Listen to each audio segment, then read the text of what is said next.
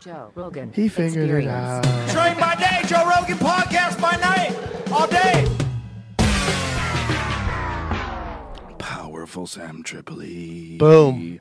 Back in the saddle. Powerful Sam Tripoli, um, and with a, a brand new comedy CD. I brought one for you. I know you. Give it up, some people don't even have CD players anymore, but uh, I brought it for you. This artwork by my buddy, and uh, and it's called "You Can Do This." it's called "Believe in Yourself."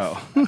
it was either that, it's either that, or I, I was going to call it "Shady Shit," but I didn't think iTunes would let me put that up. So I Believe won't in believe- yourself is good. It's yeah, funny. Well, kind of. If you listen to the album, you get why I call it that. So it's like fun. Well, I know your material, so I would agree with that. Like thematically, it's good. Like it's sort of a, a, a fun, having fun with it, ironic yeah, sense. It just goes against the. Gra- Yeah. It's it's it, it, the feedback. People have already listened to it, really love it, and I'm, you know, I hadn't put out a CD for a while, so I was like really excited to put this whole group of hour of power together, and I did at the em- Edmonton uh, Comedy Strip, which is one of my favorite clubs to play because it's literally the only club where I got off stage and two separate times the owners, one uh, Tammy and one Rick Bronson, would pull me aside and literally go, dude, can you work dirtier? And I go, what? They go, we would really like you to work dirtier. And I'm like, are you crazy? That's so ridiculous. So then I go up and say, I'm just getting filthy for the sake of getting filthy. And, uh, but it's one of the greatest clubs. And I said, you know, this would be a great place to do a CD. So I decided to do it there. they're maniacs up there, and There, Edmonton's crazy. well, they're living in a place. Uh, you know, it gets fifty fucking below zero in the winter there. Those Yeah. are hardy folk. And everyone's got cash because they're fracking. Oh yeah, they're all fracking up there. It's they, they their unemployment is like 0.0001 percent. Like they're giving like twelve year olds jobs because there's not enough people, not enough people to go around for all the jobs. Well, it's uh, it's interesting too because people that live in that kind of an environment, if you could survive that kind of a winter, and you stay, job or no job, if you don't fucking plot and escape, like you're you're a different kind of breed. Like you, yeah, it's blue collar with money, which is a dangerous situation. Well, it's blue collar with money, but it's also people with like a certain level of character. Like you have to to get through the winter. You can't be too much of a fuck off. Yeah. You know what I mean? Yeah. Like when shit gets 50 below, you got to be on your goddamn toes. you got to be on your game. Like if you are a real case fuck up, the kind of guy who like winds up falling asleep in parking lots all the time, and the security guard finds you at 9 a.m., you die. That chick that happened to some, I don't know where it was, somewhere in the Northeast, she passed out on her doorstep. And then she woke up and like half her body had all frostbites and she Oh, they God. they were gonna have to amputate shit because she had passed out on her. Who just walked and someone had to walk by going, I think that girl is dead. Nobody says anything. She was only booze. 19 also. She was a college oh, that's student. awful. It's booze, man. Especially when you're 19. When you're 19, you don't fucking, you know, you don't know how to drink yet. You could go way too deep. Like she was probably, forget the frostbite. She was probably on death's door. Oh yeah. And so and- how how fucked up is her body? and she's hot too. How fucked up is That her makes it even worse. Let's. Um, Well, scroll up. What does it say? yeah, let's drop off. What's the story? Okay. Hey, this isn't as good as May Hon- lose limbs. Oh God, damn it. Her hands were three times the size with her skin split from palm to finger. Oh my God. Oh, They spent the night playing drinking games with friends, during which she lost who several just drops rounds the chick off and like that? downed at least ten tequila shots. Tweeted earlier that day, tequila shots tonight. Yup. Oh my God, that's awful. Joe, do you remember a guy named Fast Eddie that used to hang out at the comedy store? The fat Mexican?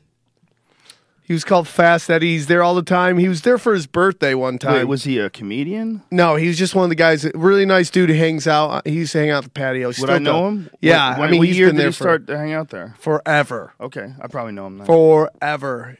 And uh, it was his birthday, and everyone's buying him shots, and we're driving around, and I mean, he is God. I mean, he is God. He's like, drop me off at the club, and you know, it's the guys who are like, yeah, we'll drop you off. You, you know, we, we'll just throw you out of the car, and you might die in a dumpster. But, but if it's a chick, nobody lets that happen. Everyone's like, no, you come on, You're too drunk. That's not true. Depending on what kind of chick it is. If it's a giant, mouthy chick who likes to fight, dudes will kick that bitch out of the car and hit the gas. Get your ass kicked? Yeah, I I mean, only bad people would kick anyone out of the car in the fucking winter. right? Yeah. Oh, you have to be a really bad person. But a guy, you're like, okay, good luck. or that guy's a total piece of shit. He's some loudmouth dude who wants to fight cops. You know, driving by on a road down fuck you, pig. Like, put the fucking window down, dude. What are you doing? We were driving, and I just heard my window go down. I go, "What's up, Eddie?" He's like, "Huh," and he just all down the side of my window, which is nice. They got outside the car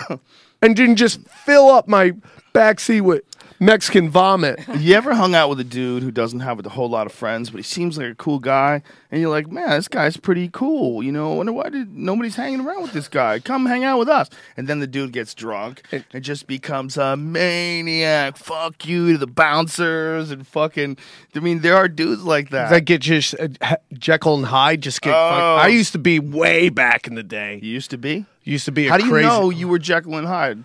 Because I knew I'd just get drunk, and I was just like, But did you feel be- you you becoming Jekyll and Hyde? yeah. But you would do it again. You would get. Well, I don't drunk really, say, you know, "Let's that's why I don't really drink that Right. much. I don't even drink at all, actually. But back then, when you would do it, you would like, okay, here it comes. Yeah, taking I- my medicine. I used to warn people. Sometimes I get a little crazy. Oh no. I've been around you. You were a drunk dude. I'm. I'm gonna be honest with you. I don't. I don't think you're a Jekyll and Hyde guy. well, You're, I'm, you're I'm, a I'm an old minor. lion now. Well, no, no, no. I've been around you when you're drunk and you were young. I mean, how, how long have I fucking known you? At For least like- ten years. Mu- Uh, probably like 13. Yeah. I got picked up at the comedy store in uh, uh, just bef- around 2000. So during that time, we have all seen each other in uh, complete in a, in a state of if somebody wanted to have sex with us, it would technically be rape. Yeah. They would be raping us. We've we've all been in that state. We've all Yeah. seen each other in that state. Can't rape the willing, right? Yeah, But you can, according to there's like a lot of people that are actually arguing this. And they have to say you can it- rape guys? Yes, they have to say it about guys because Women? they're saying about women. If you want, there's obviously they recognize that there's a real issue with that when it comes to like being contradictory and, and being hypocritical. If you start saying that if a man has sex with a woman who's had a few drinks, that's rape. Well, you have to also conversely say that if a woman has sex with a man who's had a few drinks, that's rape. And if you're both drunk, you're raping the shit out of Right. each other. that is the weird thing, dude, is It's- that it's, it's a double illegal act. So it's it like you're like, okay, out. yeah, technically she did rape him, but I mean, is it? not- re- no, it's not the it's not- same thing. It's not technical at all. It's not technical at all because she didn't rape him. She had sex with a drunk guy, and we all know what that is. And we, Yeah. we add all these goddamn extra layers. It doesn't change the actual act of what it is. The real problem with defining all these things is this is rape and that is rape and this Right. is privilege and that is a no no no no no. It's those are all just labels. You're putting labels on things that we know exactly what they are. Okay, if a school teacher blows a 14 year old, it's not rape. I totally It's agree weird, with you on that one. but and here's the thing: if she's gross, it's an issue. If she's hot, it's not at all. And we all know that to be a fact. We all know that if a chick who looks like Tara Patrick, yeah, winds up blowing some 17 year old kid, that's not a goddamn crime. I mean, yeah, it's gonna fuck that kid's head up, but it's not a goddamn crime. Not in a bad way, though. What dude's like, oh my God, Tara Patrick just sucked my dick. How is it I just rape? by high fiving people. How, how is it rape? no, I agree with you on that one. But It's we not. live in a country where it's like you can't technically have different laws for different people, right? But- we have but- to apply the laws to everybody. I agree with Well, it- everything you're saying. It's good though. It's good that people are that hypocritical because it exposes it. When in a, a subject like this, which becomes so preposterous when you start talking about it, it exposes how crazy it is. There are people, men and women, that like to get drunk and fuck.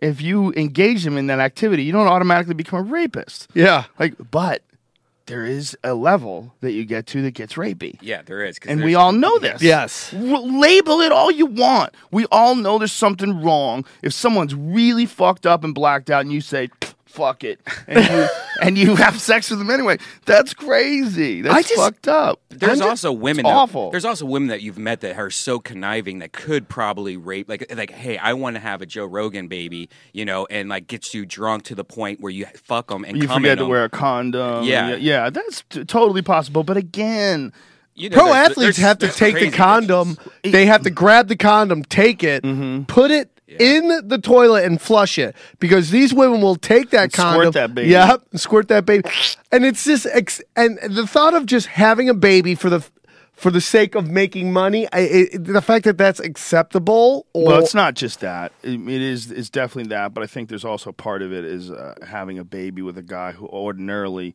doesn't want anything more than sex from you. Yeah. Now you connect with them. Yeah. You know. So there's there's those options. There's uh, someone who just wants a baby. Yeah. You know, there's some people that just want a baby, and there's girls that just like, God damn it, I want a baby. I don't give a fuck if this guy wants a baby or not. I want a baby.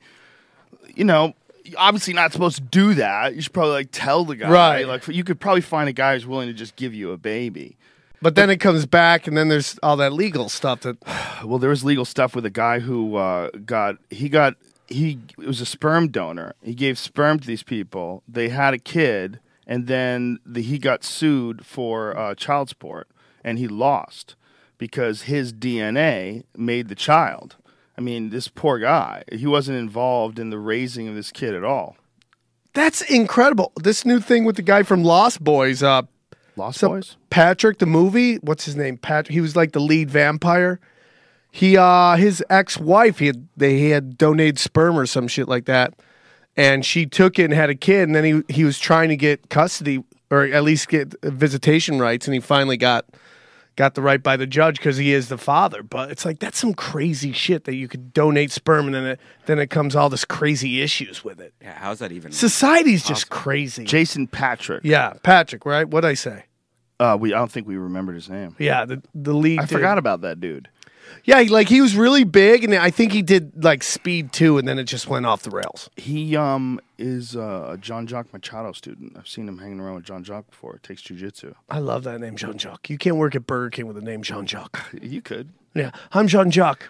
Jason Patric take your closer to be reunited with son. Oh, okay, let's not even read this. I'll get sad. he's a sperm donor and now he's got a kid. Is that what it Well, is? Or was she his he was married to this woman, I believe, and she took his sperm and had a child. And now he wants to be in the kid's life. I guess. Oh boy, boy, boy, boy. That's why when you go to a massage parlors, they tie the condom in a knot and throw it in the refrigerator. I think and sell that shit. They don't throw it away. They take the condom out of the room. they yeah they don't want your loads, dude. I'm telling you right now. They, they they nuke your loads. They throw them in the microwave and they make Godzilla. Red Band's uh, mother load is that what they're talking about? That's this gold and then their condoms. No, they they, They're like, we fucking got it, boys. It's all smooth sailing from here. What do I got here? Calling their friends up. Do, do, do, do, do. What's up, man? Dude, what do I got here? I'll tell you what I got. I got a little rubber baggie of gold. This is our ticket out of here. I got Redban come. Get the fuck out of here. Red Band come. The guy on Twitter, he got 100,000 followers. Exactly. That's right. He's a That genius. guy's come. He's going to want it back. Redban man's a little more talented. I think people give him credit for. I got to work with him re- recently, and I, I feel like uh, I never really. I mean, it was just fun hanging out with him, and I think he's a little more talented. Why are you saying that while you're that. looking at him? Because I don't You're think he gets credit. while you're looking at him. That's just weird. I, I am weird though. You are weird. I'll give you that. I'll give it back. I am a weird dude. I'm a little crazy, but I got a new CD out. Believe in yourself. Buy it. Is it on iTunes also? Yes. Sweet. And Brian- it's on allthingsrecords.com. Brian, we talked about this before, but why don't you put together like a set and do like a CD or something? Do a digital release. I You need to. do that. I that. just need to do more stage time first, though. yeah. do yeah, do comedy. I know. Do that shit. I, I can I can get spots anywhere in LA. I'm, I'm You can. You just put together your own shows. Do do those fucking so small Dude, there- I can tell you where you can go. You can go to uh, the Jon Lovitz. You can go to the, this new club uh, uh, on Hollywood Boulevard. There's a bunch of places you can go. I mean, if you can't get the store and you can't do the I, I don't know why the improv doesn't put you up. Yeah, Probably someone doesn't like your sexiness. that's right. I do believe your man heat makes people very, very intimidated. But Vegas You can get cool. spots though, dude. You can get spots. You just gotta hustle. You gotta hustle. It's not so hard to hustle and do Well, everything. it is. You know, that's the issue. You got to decide what do you like doing. You like doing a million other podcasts, Right. Or do you want to do like two or three your podcasts? That's and what I, I've cut down on podcasts a lot lately, and it, but, but Smart. It's focusing on the comedy thing, which is so tiring because as you know, like going on the road and finding a spot yourself, doing it the Doug Stanhope way, getting like a rock club and do, getting the door and doing all. It is the most stressful thing ever. That's why managers, I get the the, the ten or twenty percent that they take because that sh- shit is just annoying as Yeah. fuck. Yeah. and uh, it's, It's- just hard though. It's stressful and hard. I just went to Vegas and it was such a, it was so fun. The place was amazing, but the the the, the headache around booking it and Yeah. getting everything is. Well, you could get somebody, dude. You can get somebody to book you. It's Yeah. worth it, and they can put you in places where you ordinarily might not have a connection with the guy.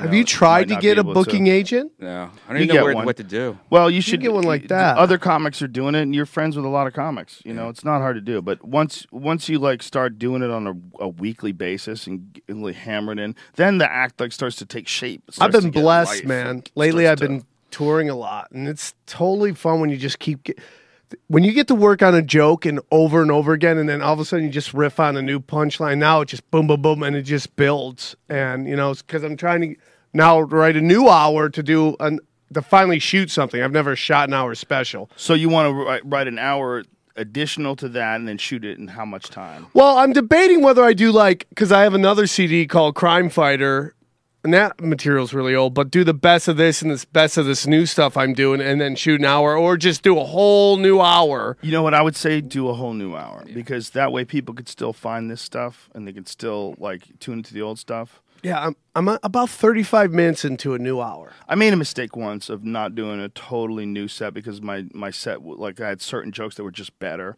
between my Showtime special and then when I did my CD on Comedy Central there was a couple bits that I don't know how many bits but there was more than one that crossed over that was just a better bit now and I just stuck it in anyway Yeah. because I was like not too many people saw the Netflix one because Netflix in 2005 Was- was in its infancy Yeah. it was a completely different thing. But uh, I, I regret that now. I probably shouldn't have done that. I probably should have just done totally new. Sh- but I had better versions of those bits. I'm like, God damn it, these are so much better. I saw your new special. It was on YouTube, and yeah, it's already. Yeah, people take it and they stick it online. You know, you could. I don't really try to take it down. I mean, I, uh, it down a couple of times. I feel like there's a bunch of bits on there that I hadn't heard before. Did you do new stuff in that special? Yeah, yeah. Some of those. Some That's of some brave ass shit right there. Putting out new bits on a, on a special, I guess.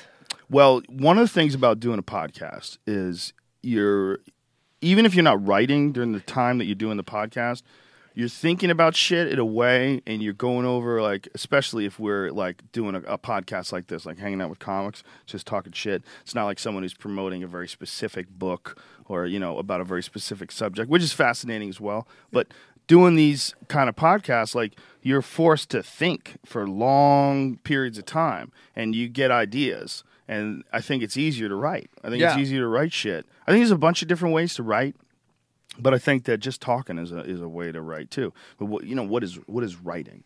It's just uh, coming up with an idea, having a creative idea.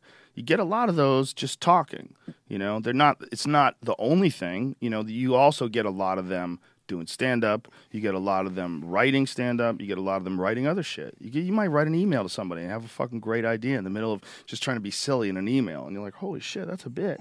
And then take it, copy, paste it. It's a, it's just a matter of just being in motion all the time. I If you write, if let's say you write ten bits, how many do you think actually make the act? If out of ten two, bits, two, two yeah. are worth it. Yeah, There's a few that are just like, what was that? you just go back over the notes and you're like, the fuck was I thinking, man? I try to take uh, you know everything that happens and tries to turn into. I try to turn into a bit, and then sometimes you're like, "This is gonna kill," and you go up there and it just flat lines. But I also get Bambi legs when I'm doing new material. When I have material I know that kills, I just Right. you know I'm like Thor throwing uh, like fucking hammers of the god, and then I get up there and I do this new bit, and I it just like I, I get the Bambi legs where my legs start changing, and I start. I start dropping f bombs, and like every other word is a fuck, fuck, fuck. Uh-huh. You fuck. can't let that happen. See, you know what happens, right? You know that that happens, and you talk about it, but you, you let it happen. You can never let that happen. I try not to. Never let it happen. You just never let it happen. It's not going to happen. It's just you could feel the energy of just go yeah yeah yeah. Uh, But when guys do that, like you'll see guys like uh, on the road, especially if you bring a guy on the road that hasn't been on the road before, and you see like the first time they go on stage and you know f- fucking Fort Lauderdale or something like that. that's so funny. house, Yeah, that's happened to me. and a joke doesn't go over well, and then the the fucks just start flying out. And what it is is like they're saying uh. Yep. They're like, it's uh the um Yep. guy uh fucking guy with the fucking thing, and the, the audience does not want to hear that. That's Right. like a, a poor use of words. You see that uh, at the uh, Hollywood Improv a lot because a lot of people think that's like the office. That's where you go to work when uh, the industry is going to be there. And when you're a young comic and it's the first time you get a set there, a lot of them put like this humongous amount of pressure on themselves to do well there. And Yeah. I've always felt like as you move up the comedy chain, I feel the gigs kind of get easier. You know, you you know the, the the ticket price goes up, and as the ticket price goes up, I always feel like people want to laugh. They're like, I'm dropping fifty bucks on this ticket. I'm gonna laugh. You know, I want to laugh. So, so people always. I know- couldn't disagree more. really. Yeah, why would I don't understand why anybody would be more inclined to laugh because they paid a lot more I money. think they would. They want to have a good time. Like if you're paying fifty dollars compared to going to a show where it's like free comedy. Okay, that's the difference because I think that people who go free comedy, they could have done anything else. They're not really there for comedy. Right. When someone pays for comedy, even if it's 10 bucks, you know, whatever it is, if they're paying for comedy, they're going there to see a show. Right. But there's a there's a big difference between that and like we paid 50 bucks, we're to laugh hard. Right. I mean the I think quality. it's the opposite. I think Really? yes. When the ticket prices get high, people do a little bit of this. Like, how much do I have to fucking pay? There's guys out there that charge 150 bucks a ticket. I've seen those two hundred people. dollars a ticket. You know, there's like they have tiered seating, like the seating in the front's like two hundred bucks, seating behind that's one hundred fifty, and you see people in that audience like this. Oh, yeah, I was just in Pechanga. Brian Regan's playing there, and I think it's like uh, he's like hundred and ten dollars. What? Something's up there. I would Holy pay that. shit. I would pay that to see him. He's hilarious. I but think he's great. You know, we talked about that on the podcast before, but apparently we were incorrect when it was about Jay Leno. So we should probably correct. This is a good opportunity. The uh, when you see those super high tickets, those are actually scalpers. That's like st- Ticket Hub and shit like yeah, that. Yeah, but this was an advertisement on. yeah, in No, no, Pechanga. I understand, but we were talking about Jay Leno. Oh, okay. And we were quoting like two hundred fifty dollar tickets and shit like that. Apparently, his tickets are not that expensive. It's just that uh, you know scalpers they exist. I've been doing his spots on Sunday nights at the Comedy Magic Club. Oh, he's not doing it anymore. Well, he's on the road a lot, so I do some of the, some of the times when he's not there. I do his spots. That's great. I think you being there is great That because it awesome. allows it to uh, kind of shift the comedy a little bit. Well, they were talking about the differences in the crowds between my crowds and Jay Leno's crowds. It's pretty hilarious. I think it's Yeah. great, man. Well, it's it's a good spot, man. I mean, it's and the, the place has been there for a long time. But And I'll chow down there. when I'm there, dude. You oh the food. I Yeah. chow down. It's a good club, man. I mean, it's a club that's owned by a guy who really has a love of comedy. He's a great Mike dude. Lacey. I think he started that club. I think he bought it in 1978. I don't know if he started it or if he was the first. I think he was the first. But either way, it's like a goddamn museum. Stop blowing that stinky shit in the air. That stuff's gross. It's I it's- love- it's stinky, man. It's like it's like spraying perfume in the air at Abercrombie and Fitch. What's it's it fucking smell gross. like? It smells bad. Uh, you don't smells do like- those no. e-cigarettes? I mean, I, I definitely the E? I don't want to smell it. It's fucking gross. Redban, stop it. I Some did. I saw some guy doing that at a restaurant the other day, and it was like it filled the room with this stinky smoke. Oh, they're starting to but you ban could that see now. it. But I mean, you could see it all over the place, and people are looking around like, "Is that smoke? Like, what is technically what the fuck is going on? If I have to breathe your shit, We're in a gray is that? area. yeah, but it's not legal. Yeah. It's not legal, and people are still doing it in restaurants. And then nobody. It's like if you lit up a cigar in a restaurant, People go nuts. they would fucking beat your ass. Yeah. Somebody would kick you out. But this guy pulled one of these things out and started puffing it in, in a restaurant, and nobody did anything. It was like this weird state of mind. Like, are we breathing in smell? It smells. It had like a strawberry smell to it or something icky. Yeah, It's but, but it's not. fucking It gross. not smoke though. It's vapor. But I don't believe that. and it if smells it's just like vapor, shit to him. If it's just vapor, okay, you tell me this. What's the difference between you inhaling that vapor and me inhaling that vapor? It's going into your body and you're blowing it out. So inside, when you're doing that, it's transporting the, t- the nicotine. So when it goes out into the air, isn't it also transporting at least some of the nicotine? Uh, if It it, has to if it be. is, it's so small and it's nicotine. It doesn't matter if you're Now, do you do forcing that? But what you can't say that because you're you're asking other people to in, ingest your nicotine. That's the whole pur- purpose of making secondhand smoke illegal. Yeah, but I'm I think not- I think it's so small that it, it, it, you won't even feel anything. You shouldn't can't be feel anything. It should be zero. It should Yeah. be zero amount of drugs that you could put in the air that affect other people. Yeah. I mean that's not something we have to deal with. We don't do that as a I mean, I guess we do. I was gonna say we don't do it with our bodies, but I guess some No. chicks give off a fucking The perfume, drug. or like when you're in a Right? mall and you go buy a can, like a Yankee No, candle no, store. it's not that's like per- way worse. It's not like perfume. It's not like perfume. You're actually breathing in. I, I see it in the air. It's like when you blow that thing out, I can see it. It's a fog machine. I don't believe that. I don't believe that. I think there's some of them that are, but I think some of them, man, that shit lingers like smoke. Like there's some that you see it, like the pl- it blows out, and within seconds it's gone. It just disappears. But there's other ones that float around. Float in the air. And that's the thing they're saying about these e-cigarettes. They're saying, look, they're absolutely better for you than regular cigarettes. Are It's you done with cigarettes? Health experts are saying this. But what they're not saying is all e-cigarettes are equal. And what they're not saying is that all cigarettes that are, you know, using these little electronic mechanisms have the same mechanism, that they act in the same way. Yeah. So when you see what looks like fucking smoke, you're seeing a guy who burnt some uh, tobacco oil. Yep. I mean, that's what it is. It might not be uh, plant matter. It might be just the oil, but I feel like it's smoke. There's no regulated standards that everybody must have the same thing. Yeah, I'm not sure enough to really discuss The it. The Wild West. But what uh, what I've understood by listening to people talk about it, this is the standards are very different. Like like you can get like one like a blue e-cigarette. Like if you, somebody had a blue in this room, they're sm- smoking it. I'm pretty sure that is just vapor. Like that's all you're getting. You're inhaling this thing and you're puffing out just vapor. But when you buy one of those fucking fire hydrant looking bitches Yeah, like those- Redban has, those with a- lightsabers. with a tuba uh, thing. What are those flute things? The what are those things called? The- Hookah? those like a flute. When when you suck on the end of it, what would the end the mouthpiece called? fluke. oh yeah, fluke. No, that's a fish. This thing. A fluke. F L U K E is Yeah. a fish. Oh, Well, maybe it's a fluke in it. It's That's a a fish fluke and a as well? mouthpiece. I thought it was. This Could part, be. Look it up. part right here. But I thought it was a flute. Wasn't a flu F L U E? Flu- that that Is that a piece I part- thought was a fluke. But isn't that a part of like a musical instrument? Is Yeah. F L U E. Yeah, and I think that's what it, that's why yeah, they that's call the same it. thing because it's Okay, like well it's, let's why we why we Google that- it it's that- time. yeah, it's that it's little- Google time. it's that little thing you put in like uh, uh, that little thing you put on the end of a wooden instrument. Like It's a- also a hot dog joint. You ever eat at Flukies? The many different words of the English language. Um, well, okay. f- Define define fluke. Um, hmm, the part of an anchor that catches the ground, especially in the triangular piece at the end of an of the end of each arm. Hmm. Under anchor, a barb or a barbed head of a harpoon, a spear, arrow, or the like, and either half of the triangular tail of a whale. Okay, there's another. Um, there's an accidental, like there's a fluke, like uh, so it was a fluke victory. That's one. That was a fluke. yeah, an, an accident or chance happening, uh, an accidental, accidentally successful stroke, such as in billiards.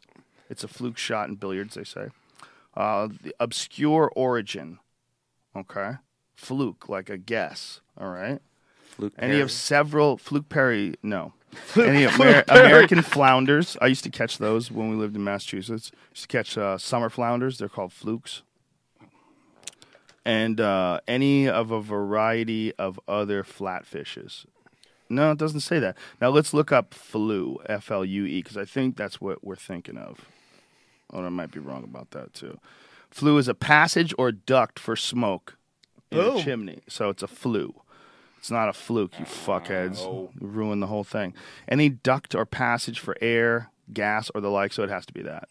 You know what I found, man? You know uh, those, uh, you know, Green Mountain grills. They, they make those pellet grills. They make a pellet, not Green Mountain grills, but other companies. They make pellet smokers Really? where you can do like you know you go to the barbecue like I've been looking up these smokers man you know because I, I did that smoky thing with the ham my smoker's kind of whack it fell over in the wind the wind knocked it over and it's all fucked up now I'm like hmm I mean it worked fine for the moment but it was kind of a pain in the dick like you had to get up Right. every couple hours and stick uh, wood chips in it I thought it would be more self-contained in that.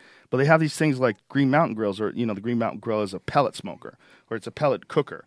Um, but they have pellet smokers too that work like in a, a kind of a different way. It's more smoke than it is just the heat from burning the pellets, I guess.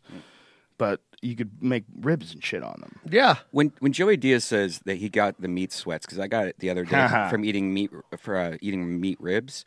Uh, what is that f- from? Because I mean, it was serious. Like I thought I was having a heart attack after eating because I was sh- I was getting hot and then shaky and then Your body's just trying to burn off all that extra flesh you just stuffed down your maw. I mean, that's what it is. Your body's just going, holy shit. We ate uh, Fogo de Chao. Oh, I love that after, place. Uh, Eddie's uh, match with Royler, and we were sweating like crazy. Really? Yeah. you just dig in when you eat a lot of meat, man. I love it. I did one of those things where I'm driving by the hospital in Burbank. I'm like, should I just like pull over and just wait and wait this out to make sure I don't need to be there soon? no. Were you thinking you were dying? I, it felt something was not right, man. I I felt like I was something was up. Is that, are you worried about your health? Is that why you're, you're going to the electronic cigarette, or is you just doing this because you're in the studio? No, I I I, uh, I mostly do electronic cigarette because uh, the You girl should only do it. the man. girl I'm with hates it so much. So I've been Good. Good for her. Good for What her. does she Maybe hate she'll more, your e-cigarettes or your uh, hand job places? Oh no, Shh. Jesus, Sam. You don't spell it out? So there's no denial? You fucking cock blocker. Hey, Yeah, well, what about Sam said? the robot. You're will- joking. uh, Hey, listen. yeah. Sam Tripoli always- knows what he- you do. He always does that shit, Yeah. man. There's been so many times where Sam. Sam has said something where I'm like, dude, what are you shut, doing? Sam. like Tripoli. what? You're on stage talking about rub out maps. What are you talking about? He has You're a the point. most interesting He's guy. got a you point. get mad at me Got a all the time for just bringing up something you talk about on stage. He's got a big You got point. like everybody mad at me on Twitter Mm-hmm. because of something that I just literally just was like, "Hey, did you see Redban say this?" And then the firestorm breaks out. Do you not think she's on Twitter? She's like a social media person. It's so weird. I know I'm out of shape No way. because I was running one day in La Jolla. People randomly started cheering me on as I was running down the street. Guys on bikes were giving me high fives and thumbs up.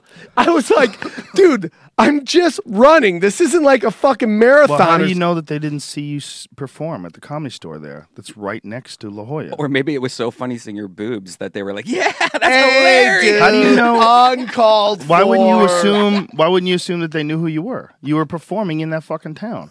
How many people do you think are in La Jolla? I know, but it was in PB. and I know it's the same basic place, but They nobody knew was who like, you were. How long ago was this? This was like a couple weeks ago. Sam Tripoli, you are internet famous in a way. you know that, Barely. right? You have a fucking CD that's number eleven on iTunes. Uh, believe in yourself. yeah, but I mean, seriously, th- stop and think about that. You, what, are you confused that people would like give you the thumbs up if they think you're funny? Yeah, I do, but I just feel it Do you was have self doubt, Sam Tripoli? I self doubt. Uh, yes, I'm the I'm the I'm the house of self doubt. That's where I come from. Yes, I do have self doubt, but I really had to think it more has to do with me looking like I'm barely holding on as I run.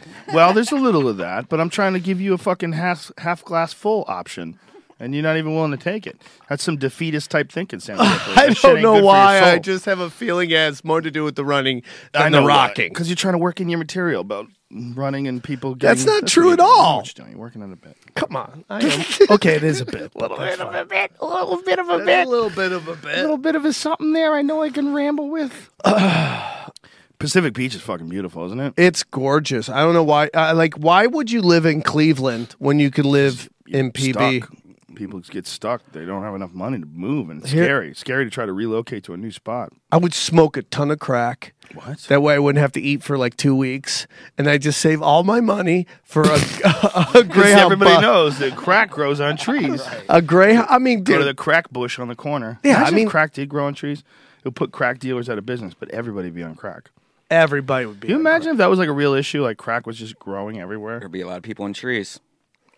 There'd be a lot of people that are dead. Probably. This is a right? joke on my CD. I was walking my dog next door. I have crackheads everywhere. I was walking my dog. I looked in the trees. There were crackheads in the trees.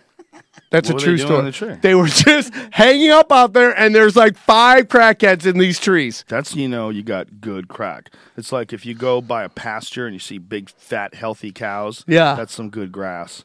Those those cows are eating good.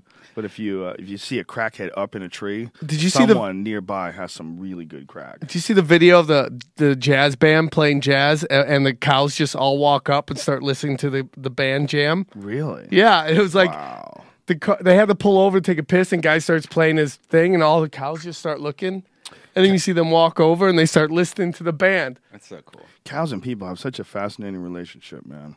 Such a weird thing. Yeah, we eat them. Well, we we don't just eat them. Like very, very, very, very, very, very few people have them as pets. You know, and the people that do have them as pets, they usually get something out of them, like milk. They Yeah. milk them. And then the big male ones, boy, not really interested in being your friend. You got to keep them the fuck away from people. You got to cut their balls off at an early age, and those are the ones you cook. Yep. You make you get your your dairy off. What a fucking weird relationship that these animals have somehow or another like sort of developed and been groomed to develop to be these docile giants that we just pick meat from. Yeah. so strange. I mean, we've accepted it because it's normal, but if if human beings, the if the concept of eating other animals didn't exist, and then you know we started introducing the idea, we found a better way to get our protein than beans. In fact, if you eat animals. Animal protein is high in omega 3 fatty acids, and we started ex- extolling the virtues of murdering cows and eating them. People would be like, What the fuck are you talking about? What are you crazy? Crazy, man. You can't eat animals. What the fuck? You're gonna Yeah. eat animals? But because we eat animals all the time, it's just no big Totally deal. acceptable. It's totally Mass acceptable. murder's fine. Well, and we just have this thing. Well, you know, animals eat animals, and fucking they would eat us, which is totally true. Yes, they would. But it's weird. What I'm getting at is it's weird, and it goes back to what we were talking about about living in Edmonton, because it's weird what people just get used to. It's weird that people get used to 50 below zero. It's weird that people get used to plowing themselves out of their driveway every day because it snowed a foot and a half overnight while they were sleeping, so they have to get up two hours early just so they can get out of their fucking driveway and drive down that slippery road to a job that sucks. But people do it. They just fucking do it. They do just it. accept it. they accept it. Just like this is it my reality. Cold as fuck. even prison. That's where it gets really weird, man. People accept their prison reality. That's why they say that men become institutionalized. Like I guess women as well, probably right. If they're locked up for a long time, they become used to the community and the uh, the the social schedule, interaction, too. the schedule. They get used to that world. And when I say the community, I don't say it's like it's fucking great community. The great NBC You know. show. No, I don't mean that either. Okay. What I meant was that it's like they get used to that sort of structure, that social structure. They get used to that world, and they're scared And when they get they get free, they'll commit like some stupid little crime to get locked when up. nobody gets hurt, so they get sent back. Yeah, that definitely does happen. There's a they guy- should have the option. I think you To stay in? Look, I think if someone's gotten you to the point where you're so fucked up, you want to stay in prison and you don't want to be free, or if you are so fucked up and you have the the ability to recognize it, you know, like if you're a child molester or something along those Yeah. lines, which you know, take away from the horrific act of what molesting a child is. It's fucking unbelievably evil Disgusting. disgusting and evil. But imagine, I don't understand like some people's motivations for things. I don't, I don't, I don't, I'm not inside their head. I could speculate, but I really couldn't imagine what it's like to be a child molester. Someone obviously can. Could you imagine being a person who does not want that in them? Does not want that that whatever the fuck it is, that that, that aberration, that fuck up, that horrible left turn in their mind that makes them want to molest kids, but it's there. And so, you know, what if one of them was like, you know what, man, don't let me out, just leave me in here. I Leave me think- in here. I'm having a good life or There- a good enough life. There was a story about a guy who infected women with HIV, and he, he had infected a bunch of them because he said because he didn't believe he had it. He thought it was BS, and he just Tommy. Morrison. Tommy Morrison was saying that. Remember? but he w- went to jail, and this guy they wouldn't let him out. They kept him in jail for longer till they figured out what they were going to do with him. What can you do? How can you stop someone from giving a disease? And know? how can you, you know, it's just you have it, dude. You got it. You can't give it to other people. Yeah, I mean, people have been giving people the clap from the beginning of time. Right. You know, I mean, how many fucking people have chlamydia, know they have chlamydia, and still go out and fuck? That's got to be rough. It's rough. But they they would do it with AIDS too, man. People do it with everything. There's well, people that- obviously they, you know, obviously people do give it out because it's it gets spread around. Right. Well, Rogan, how about this fucking Magic Johnson, Donald Sterling thing? This this whole thing, like a, a part of this whole thing that a lot of people are ignoring was her and the guy Sterling and her having this conversation where he was saying you can go fuck these guys. He was like, I don't care what you do with them, fuck them, go out, you know, fuck them.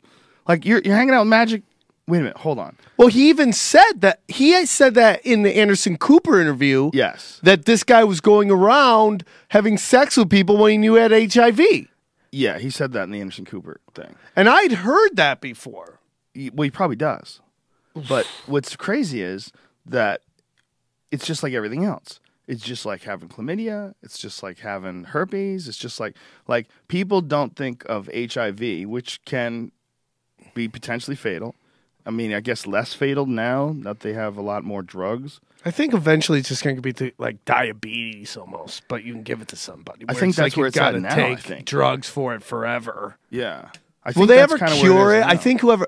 I think what they should do is whoever's got a billion dollars go. This is a billion dollars they need a lot more than that to to, to cure it. Yeah. If you're like to a scientist that can have this billion dollars if he cure it. No, it's it doesn't matter. You the funding in order to uh, to make a drug that's capable of doing something as incredible as curing HIV or curing AIDS. I mean, right now they've got them. Apparently, uh, now again, when I'm discussing this, I have zero medical background. We're just no- two dudes talking. two idiots that happen to be dirty. One comedians. smarter than the other.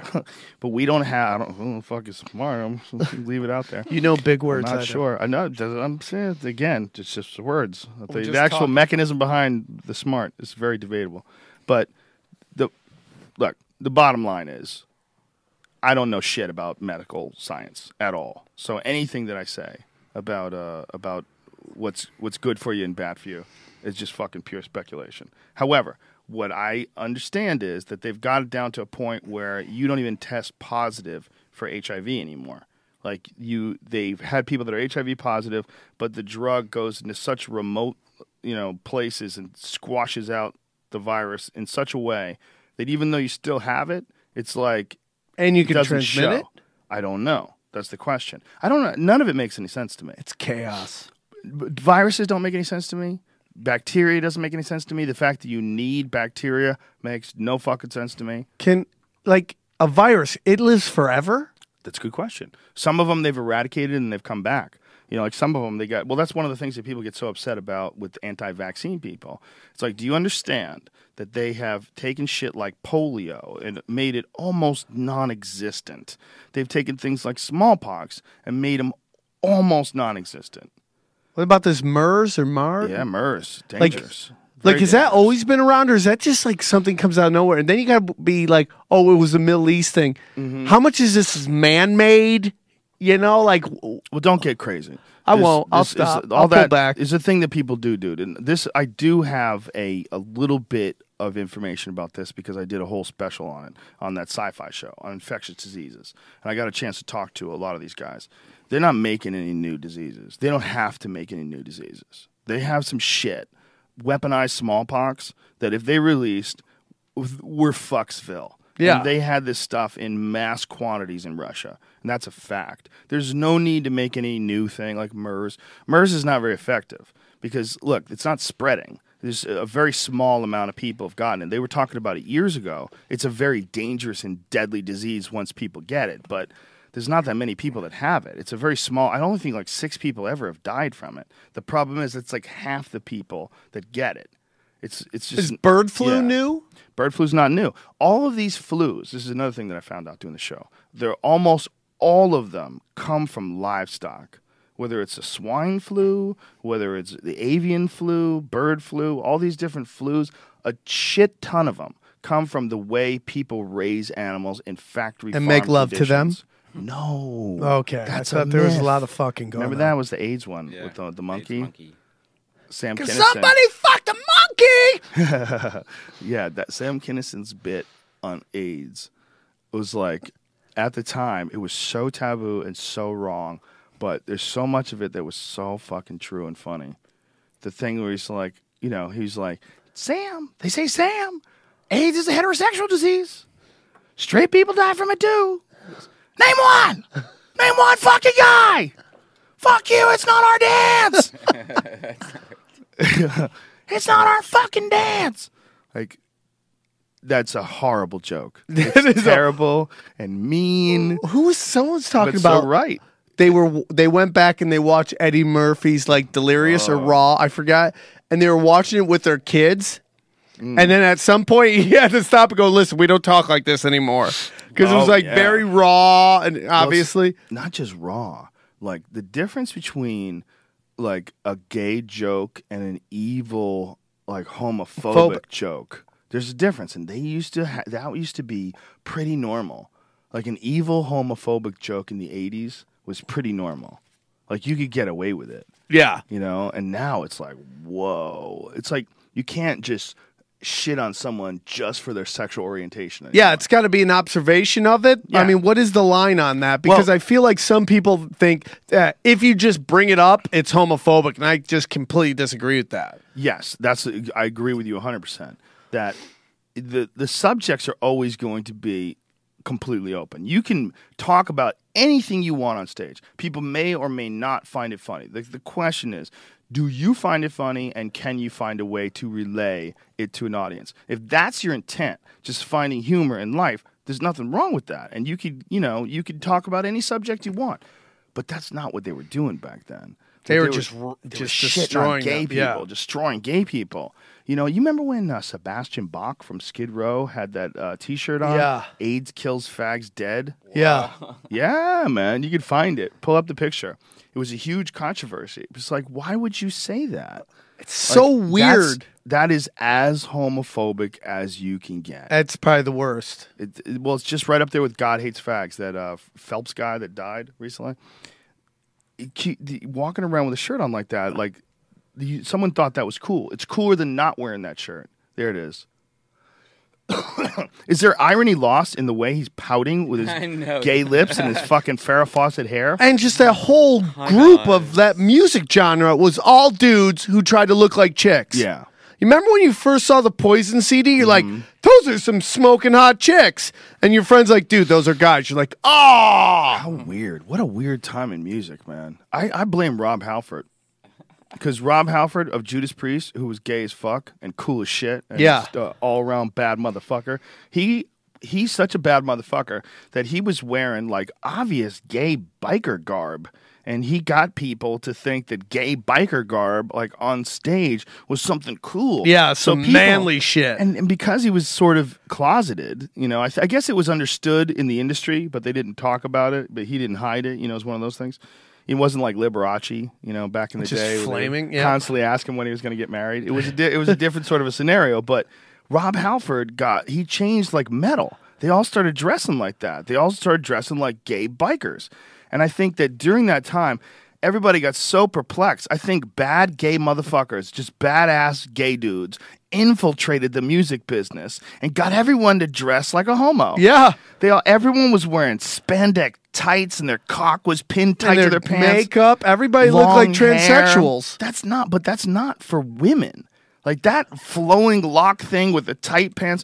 Chicks like the Marlboro man. Okay, Yeah. they want a guy who's built like Don Frye, who's got like they know he's got a six pack under that like uh, fucking cowboy shirt, but they don't see they don't want to see it on the outside. That's a guy thing. Like guys want to see like yoga pants on a chick. Yeah. like a girl can walk down the street with yoga pants and a camel toe, totally acceptable. Yes. If a guy walked down the street with fucking ballet tights on and no shirt, Jesus Christ, is Hugh Jackman? That's not real. Yeah. No, it's not. Come on, that's not real. That guy's face is photoshopped. You're Is so full of shit. Is it? Look at that guy on the left. Hey, that's Tell me not his face real. is photoshopped. That's not Look at the real. lighting. The lighting is totally different. That's not real. They're, they have their shadows are in the wrong direction. Hugh Jackman's shadow is coming towards us. This guy's shadow is going towards his left shoulder. That's Come on, not son. real. Get the fuck out of here. How dare you? Think that dude's HGHing? Uh, probably, yeah, if he's smart. Shred it out, bro. Um, we were, for whatever reason, Brian was obsessed with the fact that Hugh Jackman was gay. He wouldn't stop talking about it. His fucking hands were moving. He kept puffing on the glass dick. He was like, I hear Hugh Jackman's gay. No, there's multiple pictures of him holding hands with guys. Come on, son. There's multiple pictures of me with big black dicks in my mouth. Yeah, but I did Are there? Wait a minute. Hold on a second. Hold on a second. Wait. Back that up because one of those look real. Go ahead. Go piss, you weak bladdered son of a bitch. Who's the guy with the beard? He's a Wolverine fan. He's telling him how uh, watching that movie uh, made him cure cancer. That's what it is. So Hugh Jackman's the guy on the right. Let me see. Is he really holding that guy's hand, or is that a perspective that thing? looked like a perspective thing. Hmm, actually. Who cares if he's gay? But it's a weird thing. Like a chick can be gay, like a Jodie Foster, and everyone knows she's gay. She's out. It's all good, and she could play. A le- okay, that is super gay. God, what a sexy beast he is. That's frolic. He looks so. He looks so big. but you know, if a woman like Jodie Foster decides to come out and you know uh, proclaims that she's gay, that's not real either. Stop it. Just stop. Stop now. He's a woo. I lost my pants. What's this guy doing sucking my cock? I didn't plan this. Um, a woman can still play a heterosexual woman, but a man has a really hard time unless it's that um the dude on How I Met Your Mother. What's his name? Uh, Neil, Neil Patrick Harris. Neil Patrick Harris is gay. Because he's so lovable. Yeah. Well, he's not just lovable, but he plays a guy who's like a ladies' man on the show, which is quite hilarious. But You know why I think though? I think because he a has comedy. fr- from that Howard Kumar movie where he plays such a pimp. I think that's that's kind of burnt in people's thoughts still. I never saw that movie, so I have no idea what The that's White about. Castle. Never saw it. Never. No, but he's a funny guy and a talented actor. I think that's more likely than ever. And I think we're we're in a different time. I think people like supporting the idea of a guy being out and open. You know, I, I think pe- especially in Hollywood, that's like the place where people. But when it comes to movies, movies are a different animal because movies you got to sell tickets. You got to sell hard fucking tickets. And you, know, if the the Midwest, theater. uh, no worries, I'm just talking. Okay. If the Midwest comes over and you know they see that some big gay guy like Hugh Jackman is in some fucking movie where he's playing uh, the girlfriend to uh, who's the chick that's always on Sports Illustrated, Kate Upton. Oh, He's yeah, playing Kate she's Upton's. great. She's he's playing Kate Upton's husband. You're gonna like get the fuck out of it. Yeah, he's gay. Look at that picture. That's it. I, he wins. he wins. He wins. He's big. He's gay. He's beautiful. he's got he's got it both ways. The New York Times apparently wrote a thing about him being bi. Right? That's what you guys are saying. Yeah. But I think that's just someone's wishful thinking because he does musicals. Yeah. You know. If you like theater, musical theater, apparently you got to be gay. Yeah. But imagine if you were straight, how much ass you'd be crushing. Because it'd be you, a bunch of gay dudes, and chicks everywhere. If you were in musical theater. Yeah, if you were a No. straight guy in musical theater. What do you, you really think women are the primary viewers of musical theater? I think there's, I mean, acting and dancing, How dare you? dancers in musical theater. Just, just pull your push your seat back and think this over. Put your hand on your chin like this. And do this. Hmm. Does that fucking make sense? No. Whole- the make whole room is not gay. The It's whole audience mostly isn't gay. and menopausal women. That's who goes to see musicals, and a few confused young girls who eventually abandon the art form. And they just go to Yeah, what, they started. They want to look cool in college. They say, "Oh my god, I love musicals," and then they go and they realize musicals are dog shit. If it was any good, it would be in a goddamn movie. All right, you'd be able to see things happen, real Book monsters, explosions. It is, but it's ah, more Amazing. like a comedy performance than it is a musical. I mean, they call it a musical, but it's really like a sketch comedy performance, like a Saturday Night Live piece that goes on for an hour and a half. I mean, that's really what it's like. It's, brilliant. so good. But to call that a musical, no. Musicals are drab. There's like fucking there's songs in there about romance and love and the two people meet again. They're nonsense. We have movies now. If you want to You tell me Chicago chicks don't like the the musical Chicago. They love I'm the dancing you, and stuff. I've seen the musical Chicago and it is dog shit. I know, but you're it's not the dog shit. And I went to watch a very good friend of mine. I went to support her and sit there and watch Chicago. And when it was the halfway through, we were all sitting around, we were all talking, and we're like, "So what do you think?" Well, it's really, really good. Like everybody was like, you know, like hedging their words. I go, "It's dog shit. It's unwatchable dog shit." And finally, the older gentleman in the group who we looked to for guidance goes, "It's I've never been a fan of the art form. It's fucking terrible." And we were like, "It's not good, right? Like, what's going on here?" Like you go see, go see. They don't do cats anymore. But if you went to see cats, halfway through cats, you'd be like, "What the fuck am I watching? What are you doing to me here? This is a murderous assault on my attention span." And somehow or another, you've convinced two. I'm sure a lot of people think that in my act, but that's fine. You don't have to go see it.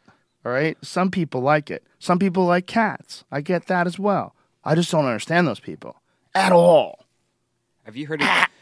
Oh. Have you heard of that movie that's uh, like, or I mean, that play that's like where guys all act like horses? I, there's like three people. Yes. you- I heard that's pretty sweet. Would you go see I think that? you should go. You should go and give a full Lions King? You wouldn't see Lions. King? I see lines. Fuck out of here! Get the fuck out of here! I, was, I saw Cirque du Soleil and that was dope. Yeah, that was awesome. Cirque du Soleil is because it's uh it's like watching the Olympics with music.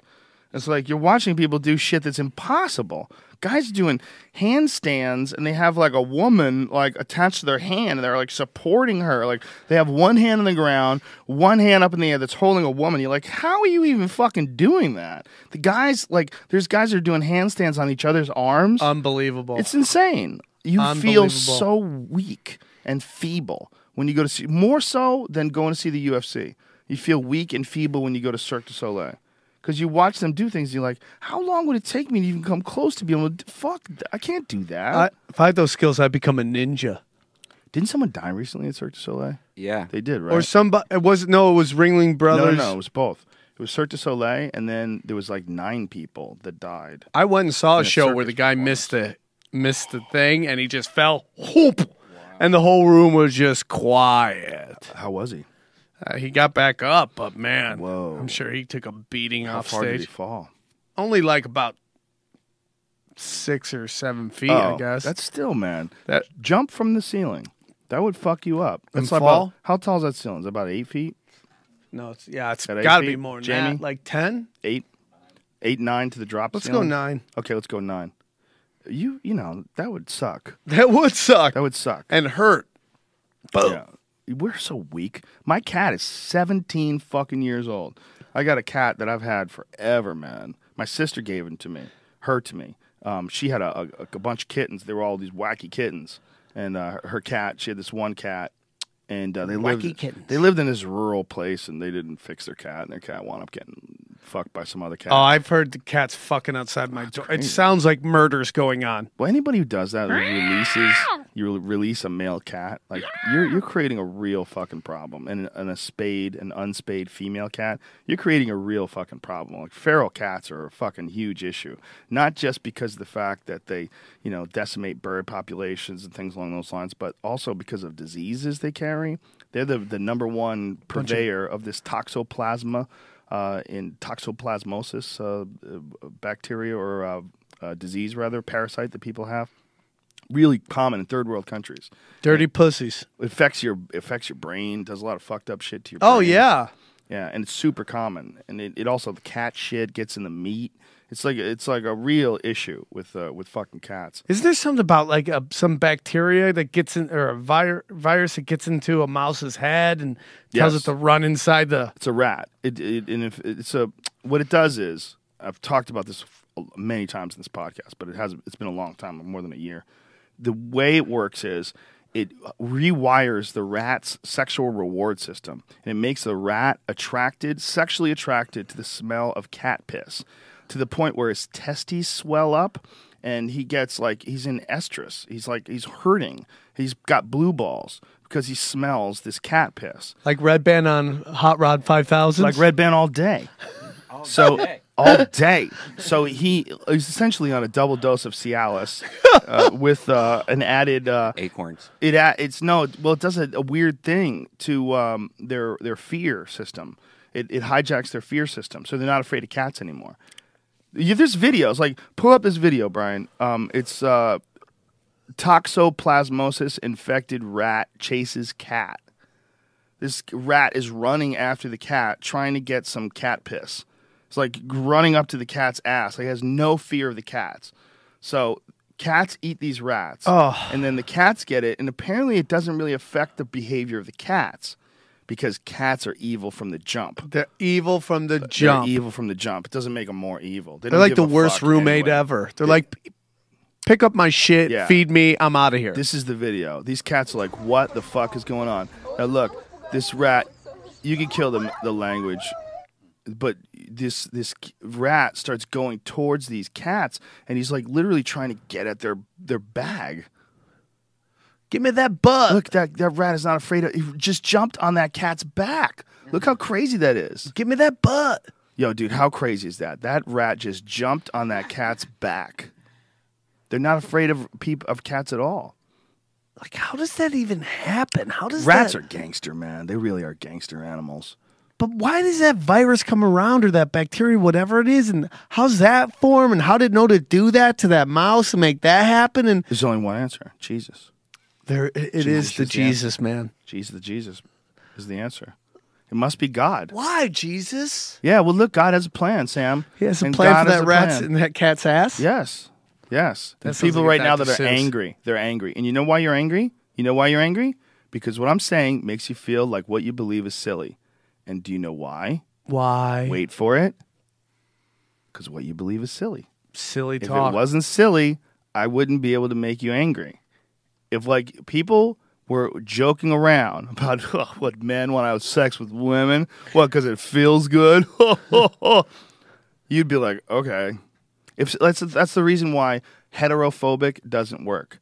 Like if homophobic people are looking at us like, ew, yeah, what do you, you fuck girls? Ew. What are you, a breeder? Ew.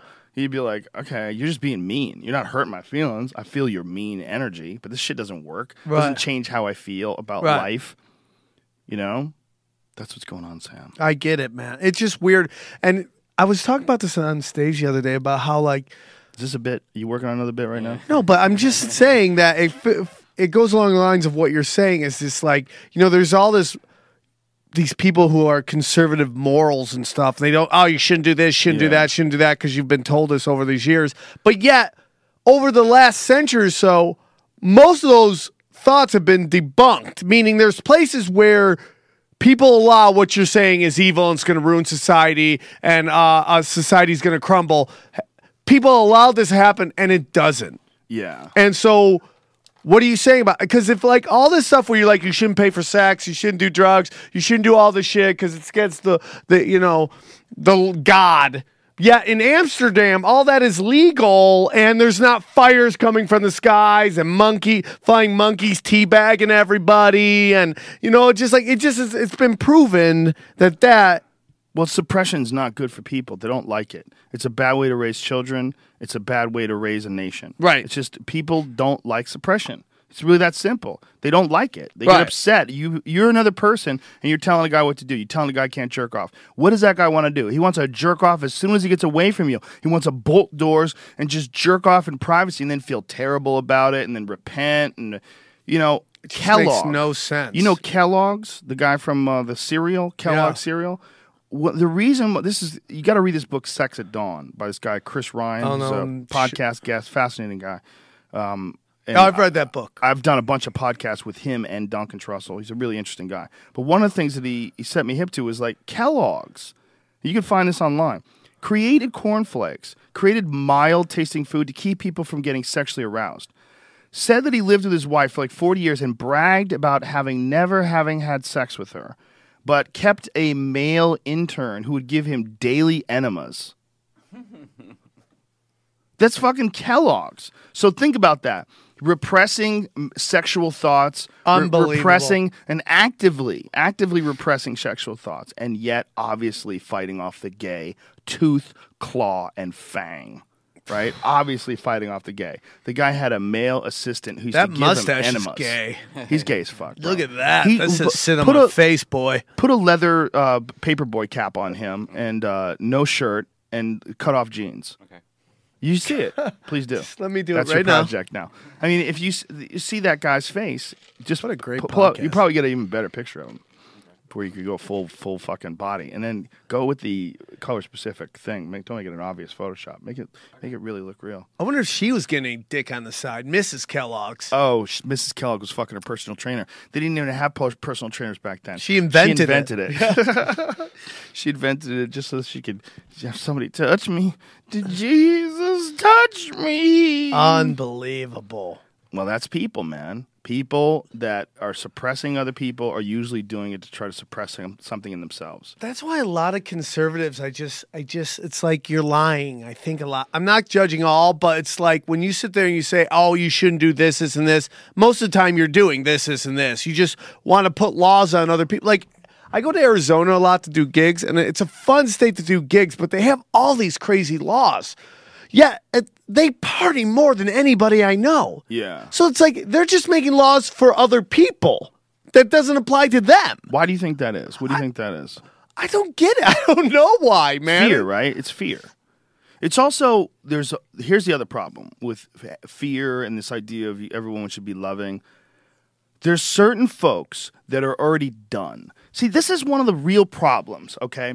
This is one of the real problems with society as a whole, cultural in general, and just human interaction. This is one of the real problems is that some people are already done. Somebody's made them, they've done a piss poor job of feeding them, raising them, and then sending them out into the world. And they're fucked. These Yeah. people are fucked. Out the gate And if you can run into those people, they can ruin your fucking life. And that's a fact. So there's no way of fixing them either, by the way. They might fix themselves, but it depends on the severity of how fucked up they are. Some people are too far fucked. You never bring them back. And those people are out there wandering through the world too. So when people see that and they see that you can't treat that with love, and some people say, well, you got to treat them with love. And they go, oh, you fucking liberals will ruin everything. And then you have this division between people that are conservative and that care, and then people who are liberal and care. And the liberal people think the conservatives are cruel, and the conservative people think that the liberals have, you know, some idealized view of the world that doesn't work and only works because hard men are out there doing the bad deeds to keep the world safe, and they fucking support the troops on their bumper. Yeah. The real problem is it's a mess. It's huge. It's a mess. It's constantly changing and it's going on all the time, whether you like it or not. When we sit in this podcast room for three hours and talk, there's murders and rapes and robberies and car accidents and lies. And there's just so many people that it's going on in some way, shape, or form. Someone's doing something fucked up. Yes. And that's why we need to figure out how, first and foremost, how to fix people that are fucked up. That would, should be before we talk about going to Mars. Before we talk, what what we should be concentrating as a whole on the cul- as a as a culture is not just like figuring out how to fucking frack or figuring out how to pull out of Afghanistan. How do we fix all these fucking crazy people? Yeah. How do we fix them? Can you fix them? Could it be done with mushrooms and MDMA and electroshock therapy? Can we change their blood? Can we add artificial fucking genes to their system that uh, induces empathy? Is there a way? Is there, if there's not a way, then we're always going to have this vicious cycle of dealing with shitty people, shitty people making more shitty people, shitty people fucking shitty people up, people dealing with people who fuck them up, their whole life in therapy, their whole life, you know, constantly talking about the abuse that happened to them when they were Right. young because it's defined them as a person. Yep. And I also feel that there's so many people making money off of shitty people.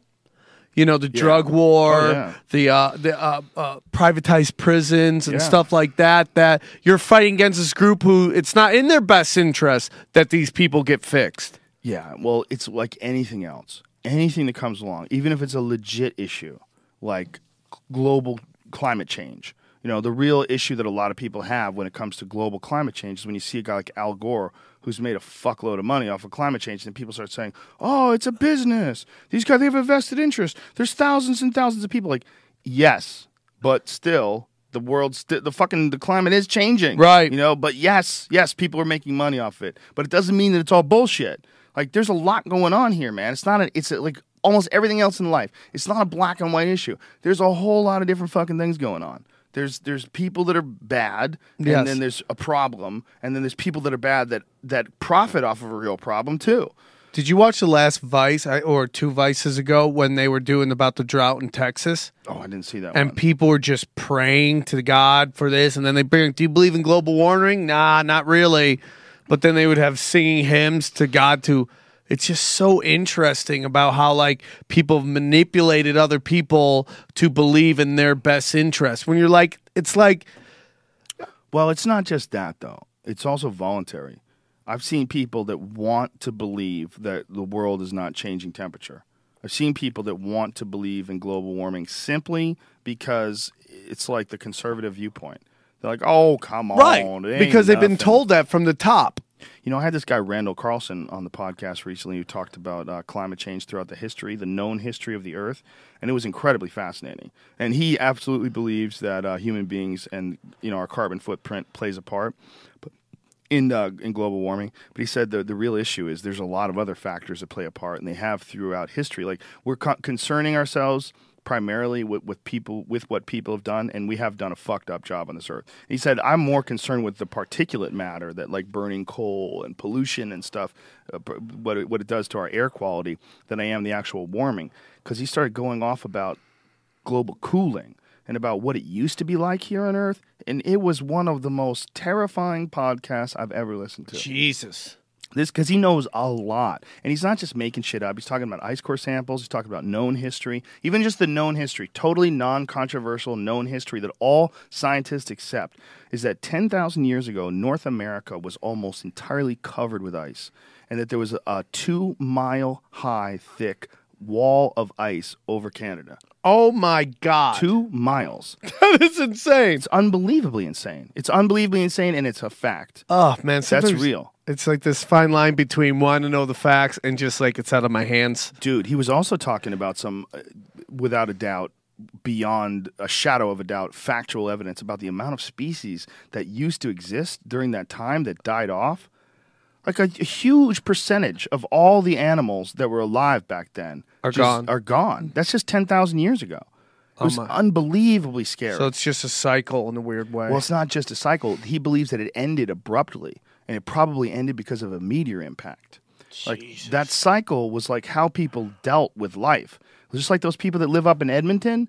You know, the people that were in a place like Canada, the there was nobody there. Yeah. The reason why there's so few fucking people in Canada and they're so cool is because they've only been there for a couple of hundred years. Everything's fresh and new, like a new chick. Yeah, there was fucking nobody there. There was Native Americans. You know, some of them had ventured up there.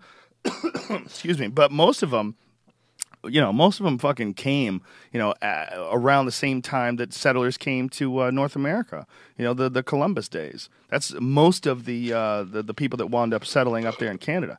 Before that, man, not much. And well, you know, why is that? Because a few fucking thousand years ago it was under ice. Two miles. Giant, giant glaciers. Dude, when I was there, three feet dropped the day I flew in Dude. of snow. I'm no like, joke. this is insane. Like giant walls of snow in between each lane as you're driving, Mm. where there should have been like traffic little little things, man. Boom, just Man. gi- giant walls of snow, And occasionally polar bears. And occasionally pole. I haven't seen one in Edmonton. Well, in Edmonton, uh, a woman was working on a rig recently. She got killed, eaten alive by a black bear. What? Yeah, Oh, which is rare. Black bears usually don't eat people, but if they catch you slipping, bears, you know, they look at you. Like, hmm, I might be able to make this happen. let me chow down on that tasty hot pocket. You know what they're really worried about? They're really worried about hybrids. Grizzlies and polar bears are apparently getting their freak on. Ow. Little interracial. Ow, ow, ow. So the uh, hybrids are very different than the regular grizzlies. Faster, stronger. Blake Griffins. Well, they're more like polar bears who are strictly carnivores. So the difference between a grizzly bear and a polar bear is if you see a grizzly bear, that bear might not give a fuck about you. If you see a grizzly bear out in the fields and they're eating berries, that bear might just look at you and go, I'm eating. I don't give a fuck. It's plenty of food. He's not hungry at all. So if a, bil- if a bear has a belly full of berries and it's just sitting there chewing along, he doesn't give a fuck at all. But if a grizzly bear sees you and you're hungry, is that the guy? Yeah, and you've been hanging out. Yeah, he looks pretty gay. It's Kellogg. Me and Kellogg. I like, your, I like your chest tattoo. Very yeah, Brock it's of very Brock Lesnar. It's a new thing I'm working on. Jesus.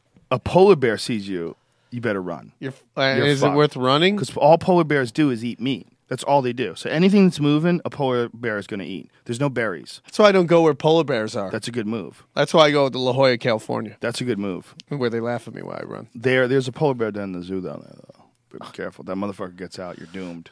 He'll find me because he sees how slow I run. He'll give you the thumbs up. He'll let you go. It's like when you see a retarded fish, see a fish swimming sideways, you don't try to snag it.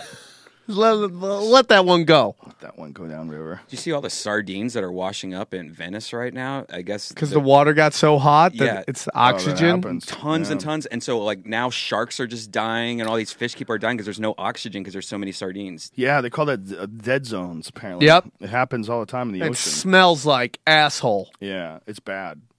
You know, Not good asshole either. They found out a way that they think they're going to be able to bring back uh, plant vegetation and shit in the ocean and uh, sort of reseed areas and uh, re-oxygenate the oxygenate the ocean. Oh, that's cool. Oxygenate.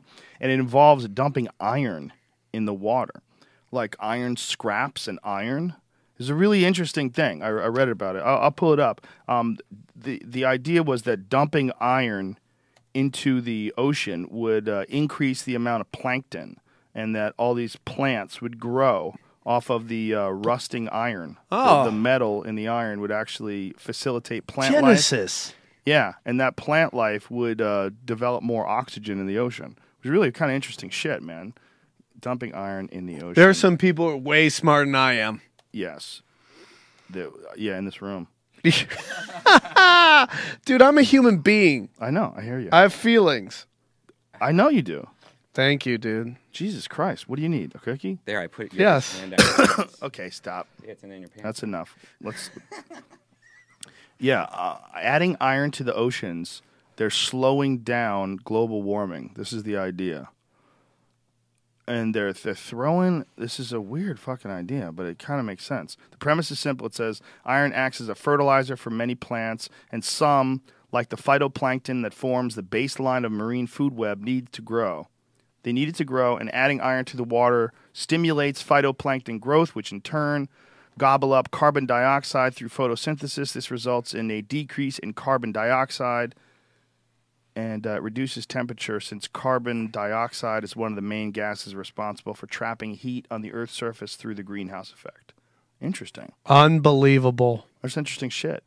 Yeah, that's the other thing that this guy Randall uh, Carlson was talking about is how um, this uh, increase in carbon dioxide that we have, they're, they're also directly correlating it with an increase in plant growth, which is kind of fucked because we, we always think of like people adding carbon dioxide to the air being a poison and they were poisoning the air. But the reality is that plants need carbon dioxide Yep. to grow.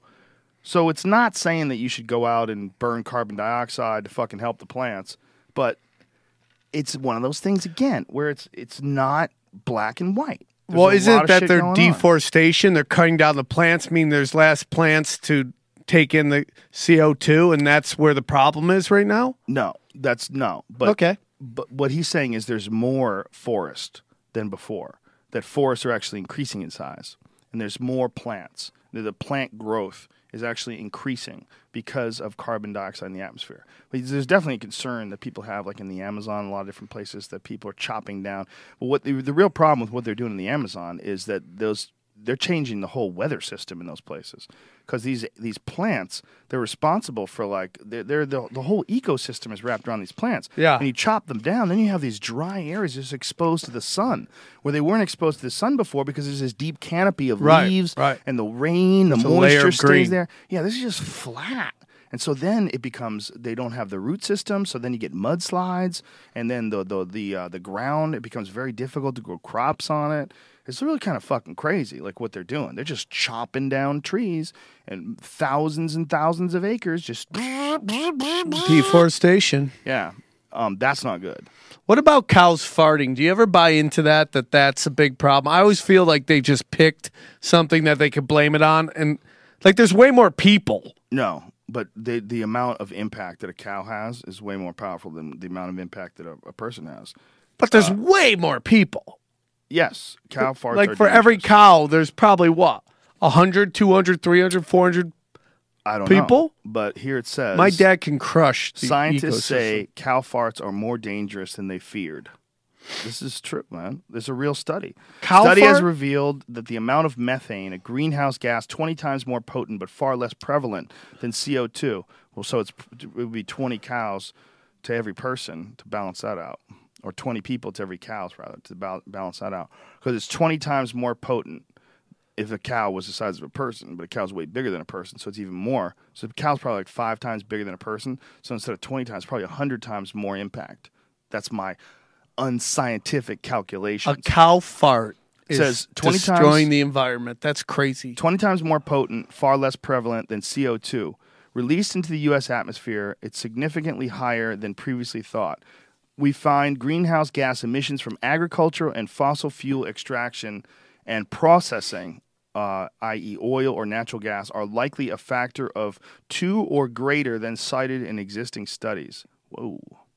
So, agriculture just by itself is uh, a big impact. Unbelievable. Yeah. Cows. The methane Methane is a fucking issue, though, man. When I uh, used to visit my parents, my parents used to live in Pennsylvania. I was driving from New York to uh, rural Pennsylvania, and there's this stretch of highway where it's all farms, dairy farms, and slaughterhouses and shit. I guess it's all cows. It's unbelievably bad smelling. Like you can't imagine these poor fucking people that have to live in these areas. And it was hot. It was in the summer. Some people just accept that. It goes back to Edmonton. Some people just accept that. I'm from kind of that area.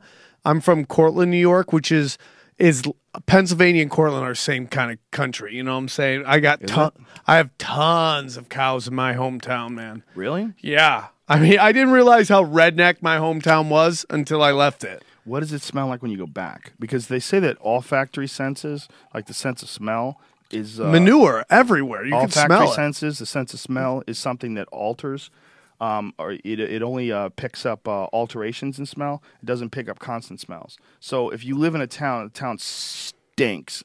Like some of those uh, industrial Modesto? You ever pollution been to places in New Jersey? When you're driving through New Jersey and you smell industrial pollution, those towns they don't smell it. You only smell it because you're driving from fresh air or reasonably fresh air into that area. That's how it used to be when I went to Niagara Falls. They had this giant factory called Hooker Chemicals.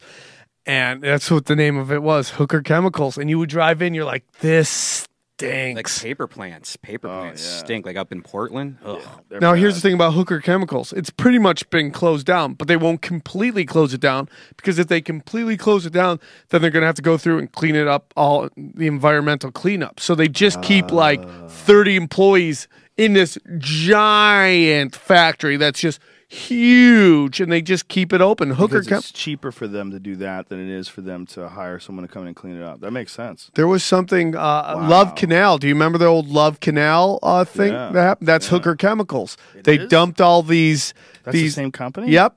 and they're still open. Yeah. And they they won't close it down because then they have to clean up the environmental mistakes. That's awful. That's weird that they let them get away with that. Well, I it, yeah, it's Is crazy. it because it's like a one of those legacy companies? 'cause it's been around for a long time. I think that's just probably the rule. If you de- demolish or shut some down, you got to clean it up so it's environmentally safe. And so these guys just keep it going because it's cheaper to do that. That is so fucked up. That's so weird. Well, it's the same thing with like GM right now with their cars, right? They're like they knew forever. Don't they do this something where they like they guesstimate how much it would cost to do a recall versus how much it would cost to go to court? And if Really? yeah, if something's cheaper, they go with the cheaper option. Oh man, I'm not sure, dude. I'm not sure. I'm not sure. I'm not I- sure about that. I, think, they do do that. I, think, if that was the big out thing on uh, recall- what was the what was the You got to pull that shit up. You can't just say that.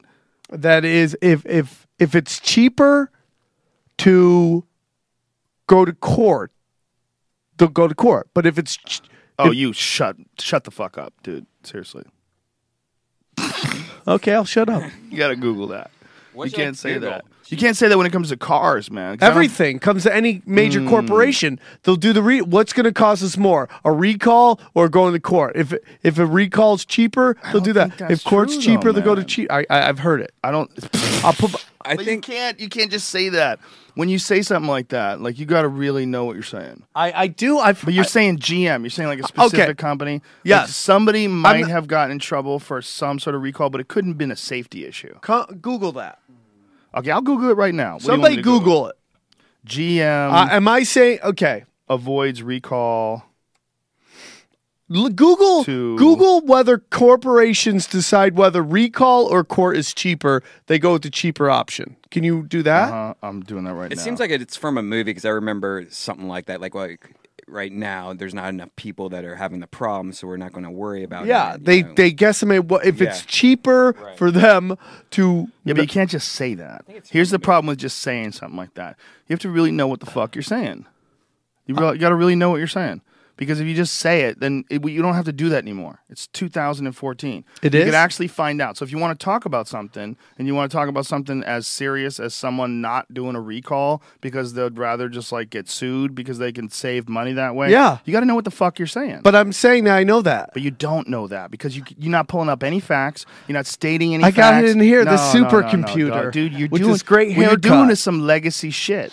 You don't have to do that anymore. You have a fucking iPhone. You know how to get It's- online. The battery's dead. Oh, well, plug it in, Well, it's the old one. Oh well, you p- fucking cheap bastard. Get yeah, a new one. I'm gonna go get a something new one else. when I get done with this. Well, gonna I'm sure there's been some pro- problems with uh, oversight. I'm sure there's been some problems with recalls.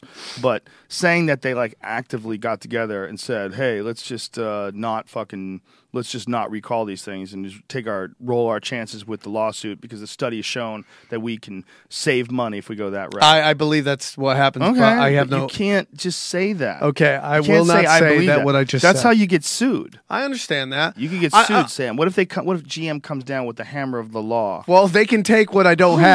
Why would you say that? You have a number 11 on the fucking iTunes charts right now. It's called You Can Do Sue me It. for the move. You can Believe in it. yourself. Believe in yourself. Go, Rocky. Win, Rocky.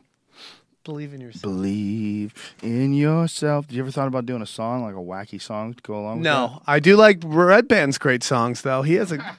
he should do some live music songs. GM Show. says safety is our top priority, and today's announcement puts all manufacturers on notice that they will be held accountable if they fail to quickly report and address safety related defects. Oh, this is U.S. Transportation Secretary, Secretary uh, Anthony Foxx with two X's. He said he would continue to aggressively monitor GM efforts in this case and called co- on Congress to support a move to increase the penalties the regulator can levy in cases like this from a maximum of 35,000 or 35 million to 300 million, sending an even stronger message that delays will not be tolerated.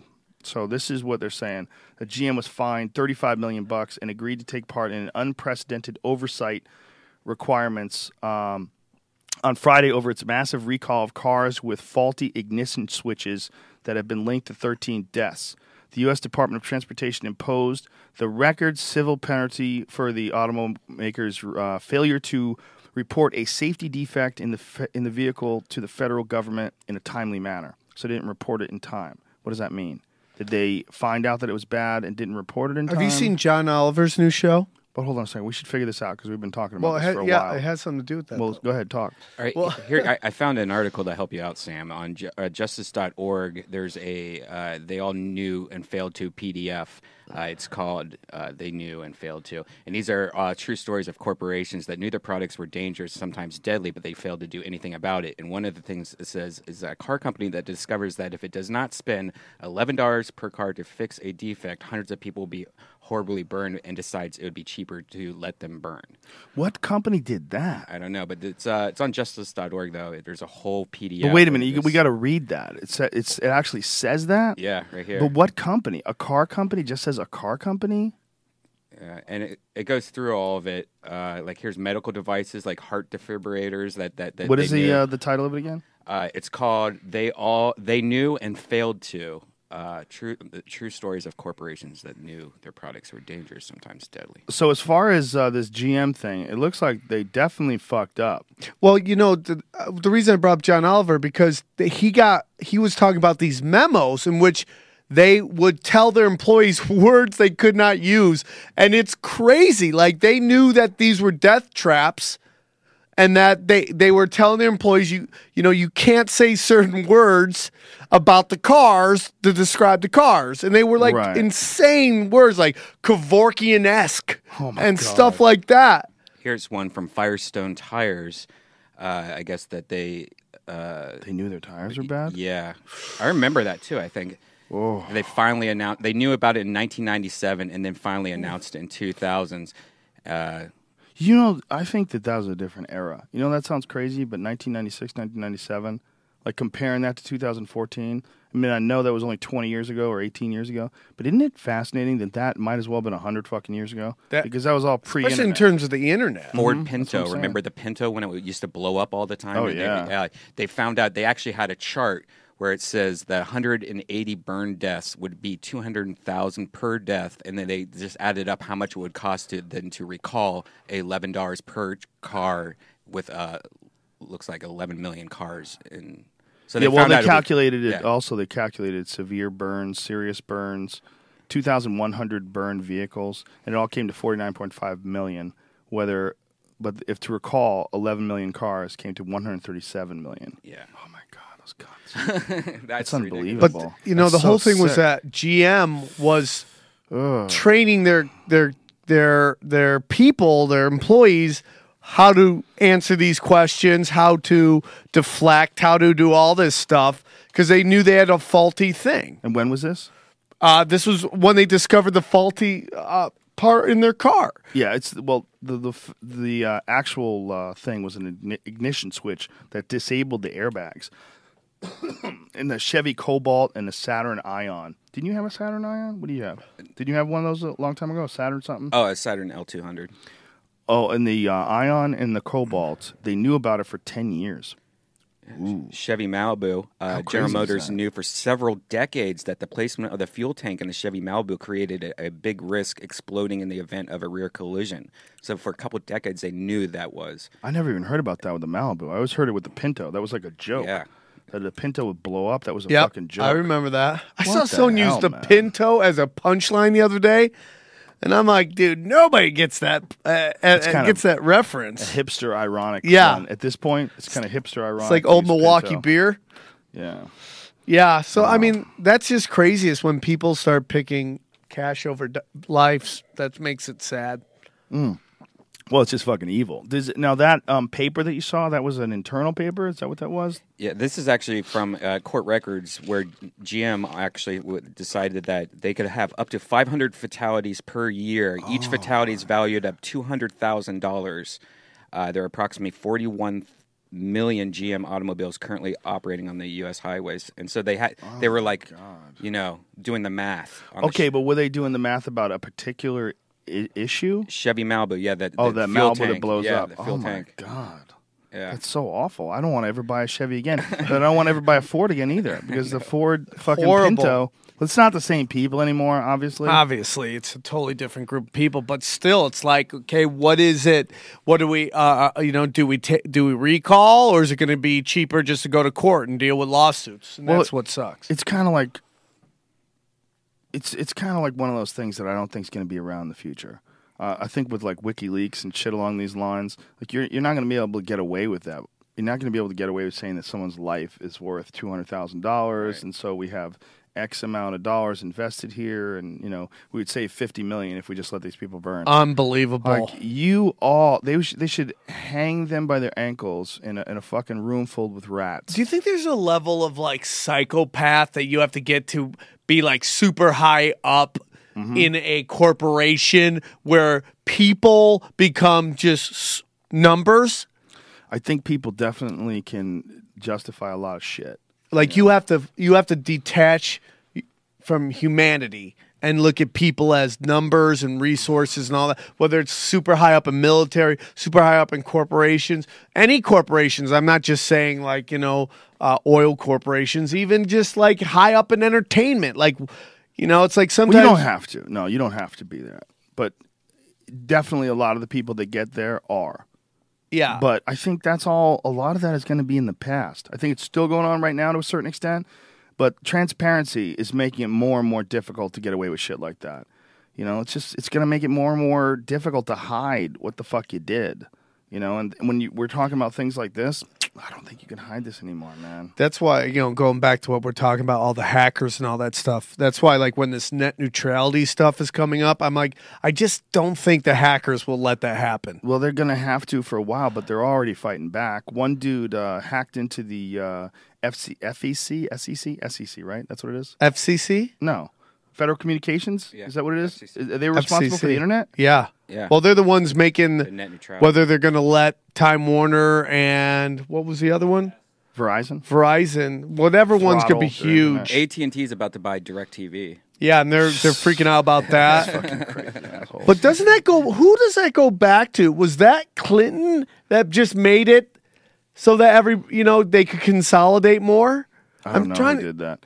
But the um, the point about the what, what they're doing with the FCC is uh, that these hackers attacked the uh, SEC's website and turned the FCC website down to 28.8, like an old school 28.8 bit mod- modem. So they, they they throttled them down. I love Like, it. This is what this is what it's like, stupid. Yeah. like you can't do this. This is ridiculous. Yeah, well, basically making it so uh, you know certain websites you can get to quicker, and then if they want to find mine, it's going to take forever for them to find where it is. It's evil. It's evil, and it's just another opportunity that people have to corrupt something to make some money off of it. So people do. If you let them, if you let them. But I think transparency again, like this is something they would have pulled off in the '80s, like that. No one would have had a say about it. No one would have even known about it. Maybe a few protests on schools. You Yeah. know, you'd be walking through the campus and someone would be like, "Save net neutrality." You'd be like, uh, "Save the whales, save the seals." I gotta go to class. You know, you would you would sort of like be into it for a little bit, but not really totally understand it. Whereas now it's like hitting your email every day, Twitter every day. I'm constantly hearing about net neutrality. I'm constantly hearing about it. So it's this different thing where I think today it's- way harder to cover shit up. And the people that are involved, the last thing those motherfuckers want to do is be up for any public office or being, you know, applying for any sort of a job. And explain your role Yeah. about eliminating net neutrality and what was your position. Well, isn't the guy that who's in charge of the FCC like used to work at like Time Warner or something? Had something where it's like he was high up in the company. Sam is the king of has a co- sort of an idea what's going on in his head. And isn't the guy yeah. who wears the dresses? Isn't Wolverine holding hands with guys? I've been Isn't it- right so far though, with the exception of the Wolverine. I've been right on everything I think else. you might And be you- right about Wolverine. And you know where you got the car thing from, by the way, where it costs money? I think you got that from Fight Club.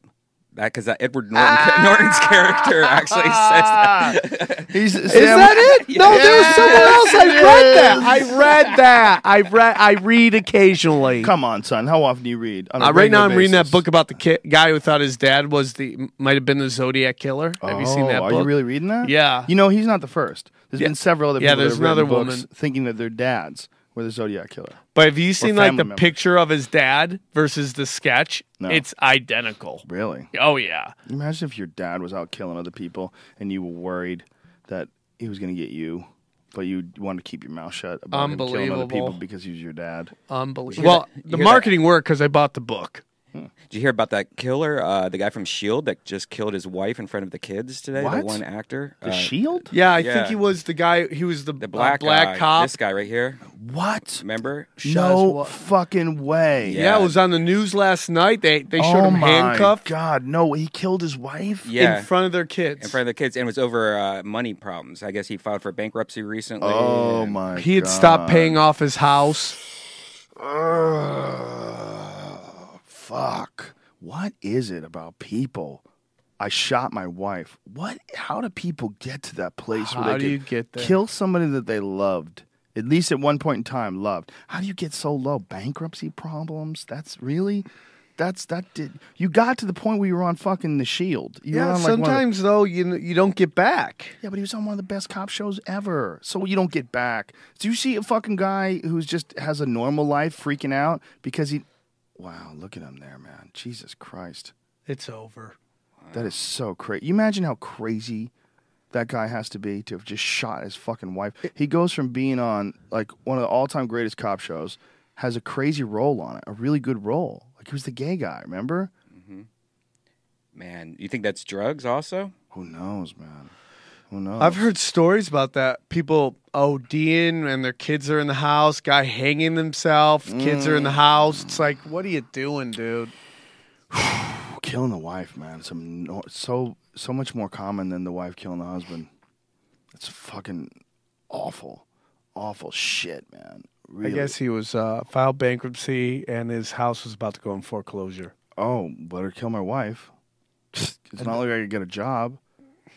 Poor kids. It's like the the thing where people hit that wall where they don't have any other solution, and you know someone will say, "Oh, it's depression." You know, it's depression. Yeah, okay, I get it, but uh, how does it make you kill somebody? Now there's no solution. It's over. Yeah. I mean, because he called 911 and said it. Oh my god. That's going to be used against him. I mean, like, what are you going to do? Oh, t- who knows, man? Who Like, what do you deal with that? I mean, it's like, I'm not married, man. I just seen these guys, these married guys, are just like the only way out is to off, and it's always the, always the husband. It's always the someone you know. It's like so funny because Well, it's not always the husband. I mean, it's just more often the husband. More often, the only people that I know where the guy and the woman, you know, was, was Phil Hartman was killed by his wife. Wasn't she? Oh, well, Wasn't sure what. Yes, she was. Yes. I heard that also. Heard it all day.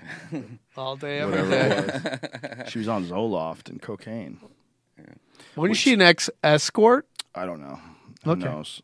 I'm sure people have uh, alleged that. But uh, you know, if you go and fuck a guy for dinner, basically you're an escort. Yeah. a lot of escorts out there. God bless them. You know, there's a lot of girls that go like, go on dates with guys, not, not Just really for a free meal? Wind up fucking them just because they feel bad. The guy went out and bought drinks and dinner. That that's real. It does happen. I don't encourage time. it, but it does happen. You don't need to fuck a guy for dinner. But Joey Diaz has a funny joke about that, about the Liberace movie. I don't think he does it anymore, but he uh, he goes uh, he goes he goes if uh, if somebody buys you dinner, he goes you don't have to fuck them. But if you fly a person out somewhere, he's talking about Liberace flying that guy out to Vegas. Yeah. he goes, you fly out, someone's getting their dick sucked. Yeah, one hundred percent. Yeah, there's a difference between someone visiting you. That's like what people always have an issue with, like a girl flying out to hang out with a guy and stay the weekend. I've had that. uh, Comics have heard that happen to them. Like uh, they meet a girl on the road, like man, I think she's really cool. Like she's gonna come out and visit me. We'll see what's up. And the girl flies out to visit them, and then nothing. I had a buddy like, who what the uh, hell? flew a chick. He met a chick here in L.A. Flew her to Toronto. She took the flight, got to because she's from Toronto. Got there, never called him, never hung out. He kept calling her. She's like, "Where are you?" She like didn't. Oh, I can't. I can't hook up right now. She used them for a plane ticket. Hey, there's unscrupulous people out there. Yeah, some of them you have vaginas. Yeah, some of them have penises. Yep. No one's immune. No, Some of them are crazy. gay. Comes in all sizes. Some of them are gay. shapes. Yeah. Some of them are transgender. There's some fucking shady people out there in all walks of life. What do you think about the word tranny, transgender, and all that stuff? Like, I think if it's okay to call a cab driver a cabbie, they should be able to call a transgender a tranny. yeah, it's just an abbreviation. I don't think it's. I, I believe intent. I think what we were talking about earlier, like when you're talking about what what is rape. You know, we all know what's bad when you define something by a, a name. You know, when you say like, "Oh, you have a couple drinks and then you have sex with somebody," that's rape. They have sex with you, it's rape because you've had three drinks or you have two drinks. Now it becomes rape. I think defining people like this is this this guy. Oh, he's a fag.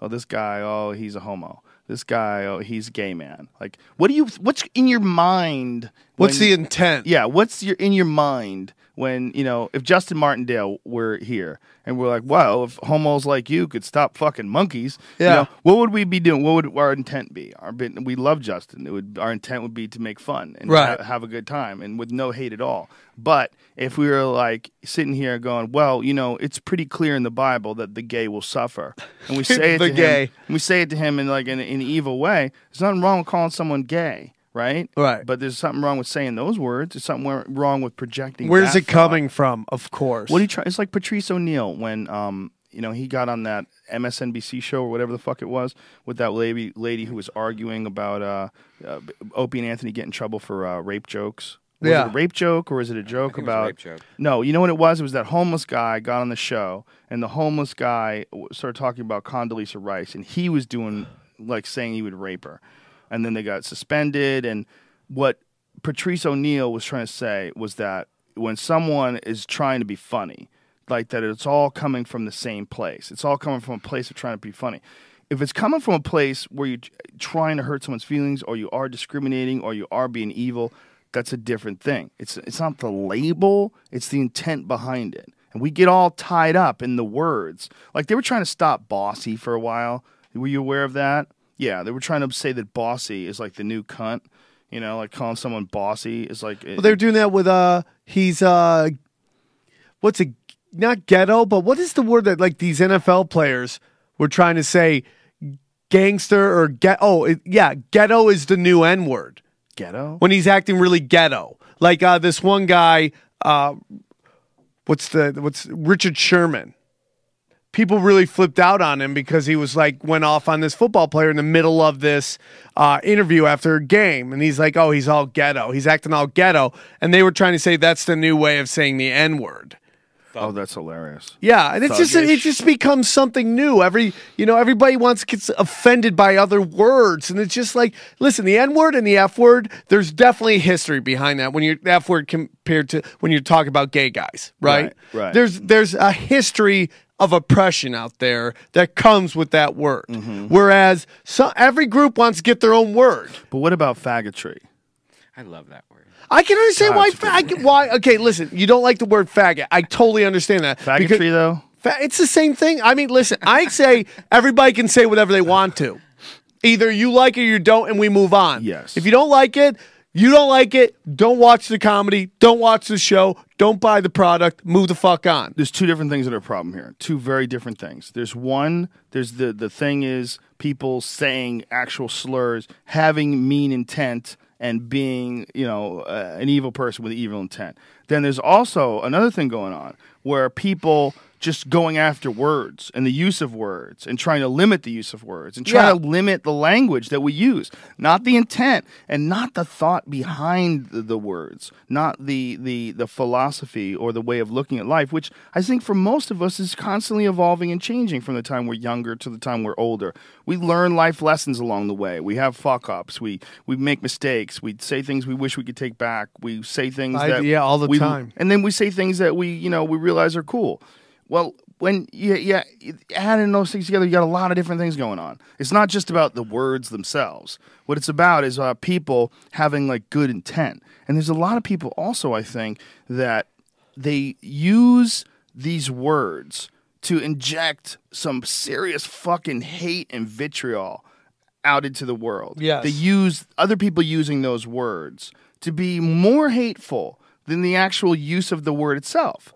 You know, the more angry, like, f- find, you know, YouTube comments where people think they're being social justice warriors, going after someone, you know, who might have uh, used an incorrect term. Yeah. Or going after someone who said, said this disparaging thing about transgender people or whatever the fuck it is. And you're just going to find fucking anger and hate coming from people that are supposedly progressive on a scale that you rarely see even coming from people that are conservative. What I hate about the political correct movement is that how much fine print comes with that word.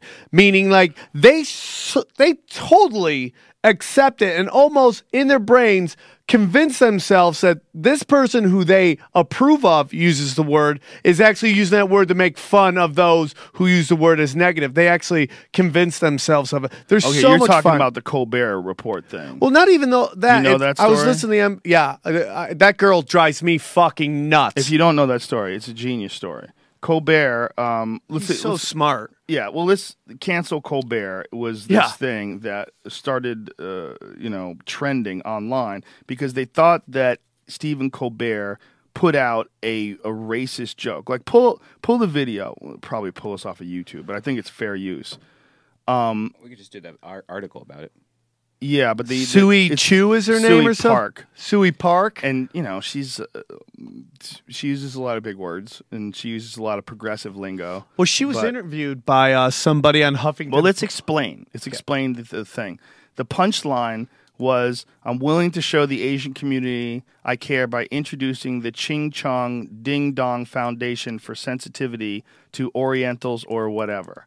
And it was meant to be a satirical analog to the Washington Redskins' original Americans Foundation. yeah, which is hilarious. yeah, I mean, it's funny. It's so funny when you hear it coming from Colbert, he's making fun of their callous how way- stupid they are Yeah. that the people who want to keep the name Redskins. So people, some people only saw one part of it, and I think it was a tweet that was uh, was put out. So cancel Colbert.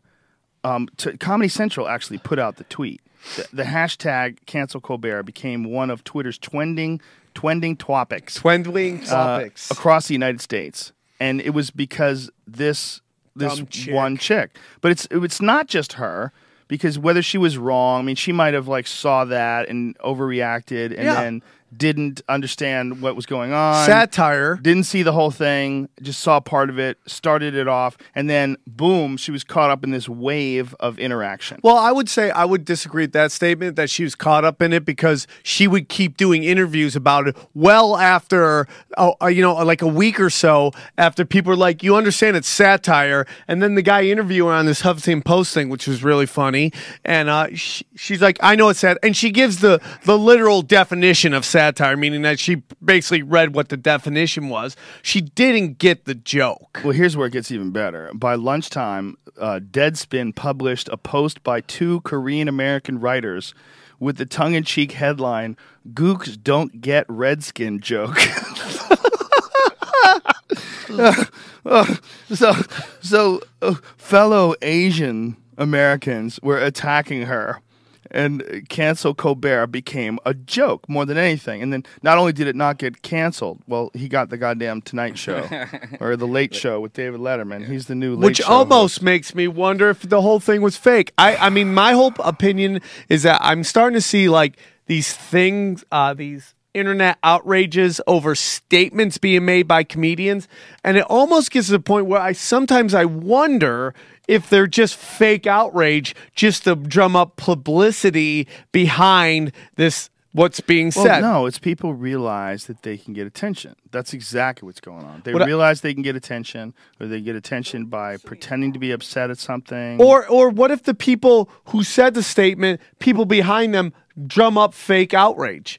put out this pout. Pull up this p- pout rage. P o u t Pout rage. dash rage uh, of Suey Park as Colbert lands the Late Show. There's this guy who does his uh, online commentary, uh, picking apart everything from this this controversy to feminism to everything. I mean, he's he's pretty hilarious. So, Suey Park, Miss Cancel Colbert, His name's another Thunderf00t. article in Time magazine. The cross promotion of more white male celebrities proves it. The entertainment industry has perfected the development of white, cis, straight male characters and the marginalization of other voices, except when those others are brought in only to aid in the cheap punchline of a joke.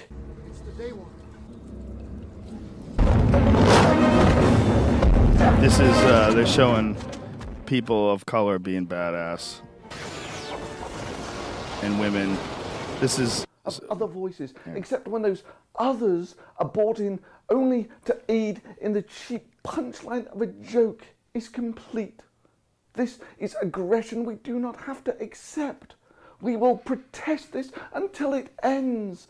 Others wanted to silence us immediately. Young Asian American women with little institutional power are not supposed to be loud. Our voices are not expected to be raised. Unbelievable. And when they are raised, they're not meant to travel.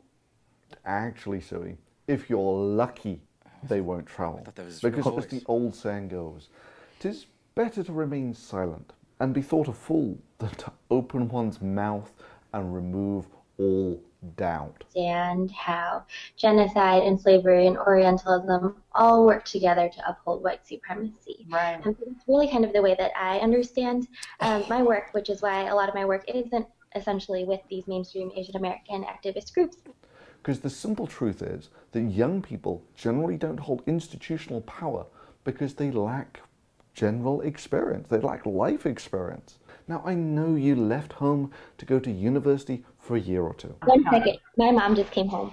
Well, okay, maybe you went to university for a year or two, and now you think you know everything about the world. President Suey Park, they will chant as you, with your 23 year old wisdom, set about solving all of the world's problems. And many will have chuckled, a quiet chuckle of mirth to themselves as you got hauled up on your own hubris. For only about a week or so after your campaign to cancel Colbert, it turns out that Colbert was indeed getting cancelled, and instead, he's now going to take over the reins from David Letterman on the eminently prestigious Late Show. and this um. seems to trigger these tears of rage from you in your latest article of it's not over till we say it's over. Oh, the bitter tears of unfathomable sorrow they are, Suey. The white man, as you frequently refer to him, has now become the beloved white man.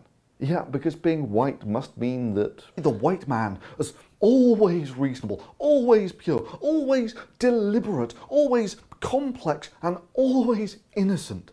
So he continues. There is so much to gain by correcting us, dismissing us. You know, this is kind of unfair, and this is like a part of the internet. You know, that a young person, because if I was 23 and you asked my opinions on virtually anything, you would get something half as intelligent as that. We're all idiots at 23 years old. 100%. Something a bit unfair about just the nature of the internet I that just- someone can just. I agree, man, but I just think there's something in this country where, like, and listen, racism does exist. One hundred percent. Save Yes. it for that real rate. This uh, fake out. This girl wants. This girl wants credit for oppression she never went through. Well, she's got attention. That's what's going on. Her her both her like her her brothers are like all doctors and lawyers. I mean, like she's. I mean, I, I I do joke about her. You know, it's like she's born in like 1991. Like, talk about the dark years of 98, will you, Suey? Like, what did you go through in 1988? The oppression that you had to go through. Like, they didn't let you wear your Hello Kitty backpack to school. Like, That's racist. No, You're it's not You're ra- talking about Asians wearing Hello Kitty. Yes. That's so Wow, racist. That is racist. I'll totally, So okay, call me racist. That, my, that's my point. It's at least racial. That's my point. What are you going through? I don't think you have a point. I'm going to be honest with you. I do have a point. what was 98? That's the year where you kind of come into consciousness. My point is, hmm. there was I, it's just the thought of that she is trying to equate what she's gone through with like what But I don't think she is. You know what she is? She's getting attention. And then she's running with it. And I think, you know, as much as she might have thought she's thought this stuff out, what's going on is she's looking at a white belt in life. She's a white belt. She's a young person Right. who's sort of, you know, maybe she's smart, maybe she's not. I don't know. Maybe she's educated, maybe she's not. I don't really know. It's hard to tell from this because what you have is a bright spotlight on a person who probably shouldn't have had it on them. Yep. Made a big mistake, Yep. trig- hit a chord. That chord is the racism chord, and hit it hit it accidentally because didn't understand the satire of of a joke, and didn't understand the context of a tweet that it was a part of a much larger piece, and in taking that out of context and running with it, connected to a system. And once she's a part of that system, once she starts eh, being interviewed, and you know people were talk, calling her a fucking idiot on Fox News, like I I think it was Fox News, where someone called her stupid. Like he, the guy actually called her stupid like said you're you, what you're saying is so stupid that I can't even whatever the fuck the guy's statement was. The Right. point was he called her stupid. Like that's when you got to be pretty fucking bad at relaying a point on the news for someone to call you stupid. well I I, I just feel I, I mean I understand that too at 23 it's just She's, She's a black belt. she's a white belt She's cute though. yeah that's my whole thing who's been mean who has been more oppressive to hot young Asian girls Well, white old white men or like their Asian parents She's a young kid. She's a young kid. You know, she's 23 years old. Yeah. She so she was called stupid, um, by uh, Josh uh, Huffington Post Live's Josh Zepps that was a funny interview in a heated debate. Yeah, it's kind of funny. By the It way, is she's interesting. doing the interview on that one. In the background, she has stuffed animals on her bed. Meanwhile, she wrote after that, in case anyone thought I was censoring Colbert, please know that I was just talked down to, muted, and silenced by Josh Zepps and Huffington Post Live. and then Josh Zepps tweets to her, ah, the righteousness of professional umbrage takers. Suey Park wasn't muted or silenced. I invited her to explain herself, and she declined. That's funny. She pulled that whole thing like you can't say that because you're a white guy thing, which is a classic. Like Well, it's a new thing. See It's this a, a new thing. Chicago peeps, I'm going to be doing a comedy show on June 26th. Suey Park writes on her No Twitter. way. show up, to heckle. Oh my God, that's not real. That's real? Yeah.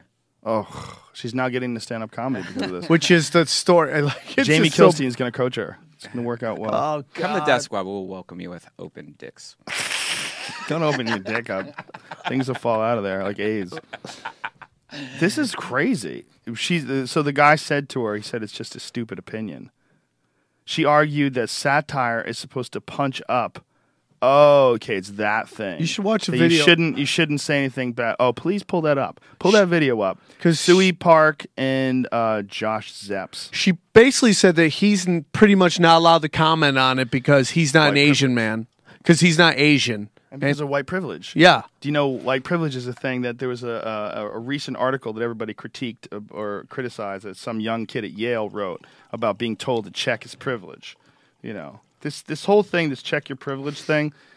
It's nice. Uh, let's pause that for a second there. It's it's it's a nice thing to want people to be kind and considerate. It's a nice thing.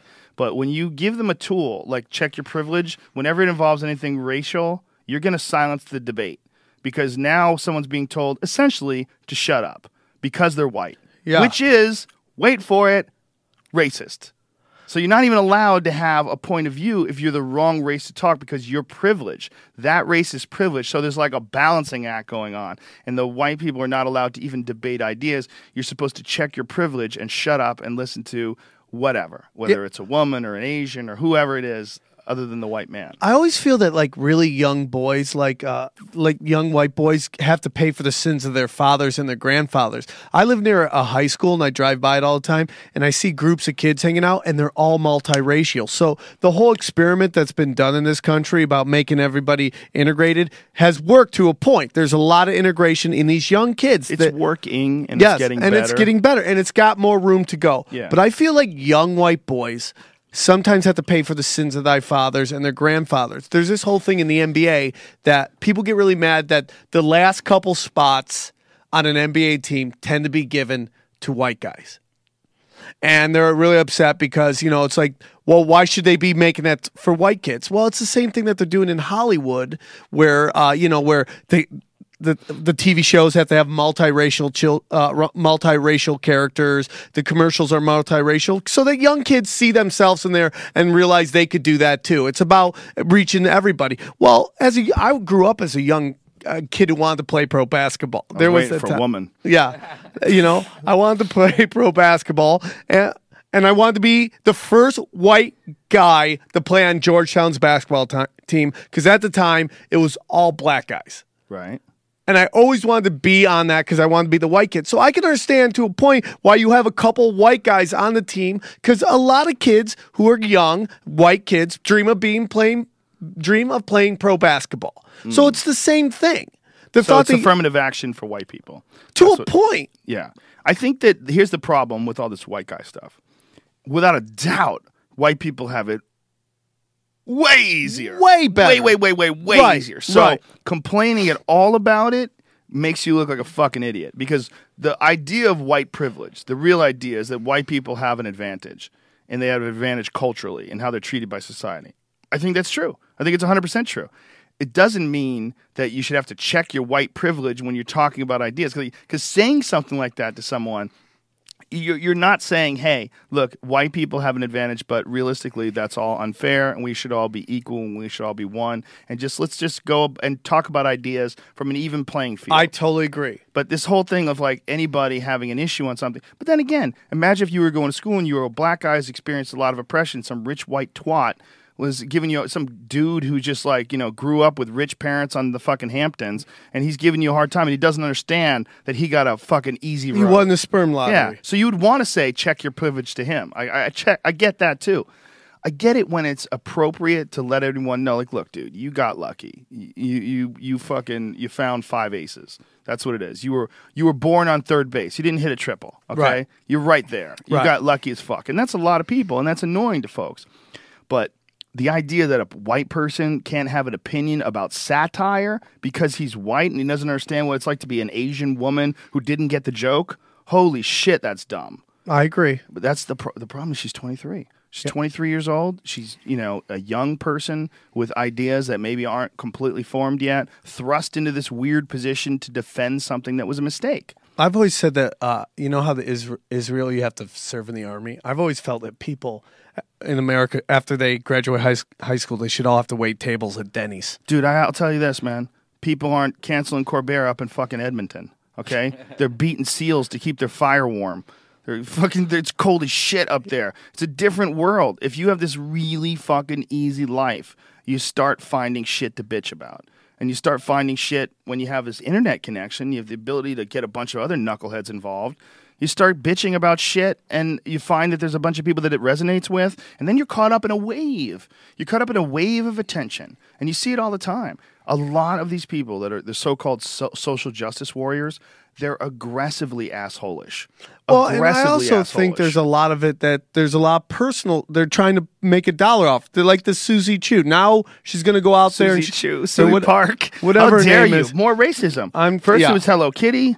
Now Yeah. it's Susie Chu. So she's going to go out there. She's going to do stand up. She's probably going to write a book. She's going to be making an appearance. It's what are you almost. waiting for? Let her make the money. But my point is, how much of it is pure be be behind actual wanting change, and how much is it just to make a buck off it? well, I don't know, but let's listen to this video because it's quite fascinating. I liked it.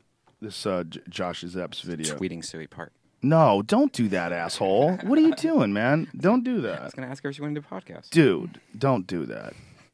Job. Uh, cancel Colbert.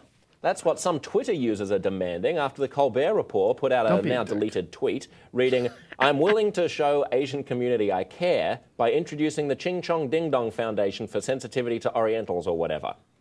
This set off a Twitter firestorm late Thursday night with people sounding off. Hashtag cancel Colbert because we really don't need another white liberal celebrity trying to justify racism. Using satire that ironically ridicules Asians is not productive for indigenous or nor any marginalized group. White humor blows. Hashtag cancel Colbert. White humor blows. That started it all via Suey Park. White people, please keep hashtag cancel Colbert trending until there's an apology. This is not the burden of people of color. Fix it. Do something. Joining us now is the author of that very same tweet, Suey Park, and also still with us is HuffPost politics reporter Jason Linkins. Thanks for being with us, Suey. Of course. Thanks for having me. Why cancel Colbert? What did you hope to achieve with that? Well, that's a loaded question. I think uh, it's sad, but unfortunately, a lot of times our demands aren't really met unless we have really serious asks or we generate these larger conversations. Um, unfortunately, people usually don't listen to us when we're being reasonable. So um, I think it's really to make a statement that this sort of thing happens weekly, that um, Asian Americans are always a punchline. Um, and so I think we're just trying to make a point that people will be held accountable the next time they do these sort of things. So, just to clarify the context, the tweet was related to a segment that was lampooning Dan Snyder, who's the owner of a certain Washington D.C. football team that has a, a racist name. It was meant Of to course. be. It was meant to be satire. I mean, do you understand the point of satire? That you say something that's intentionally absurd in order to ridicule not the people who are the target of what you're saying, but the but other people who might say it.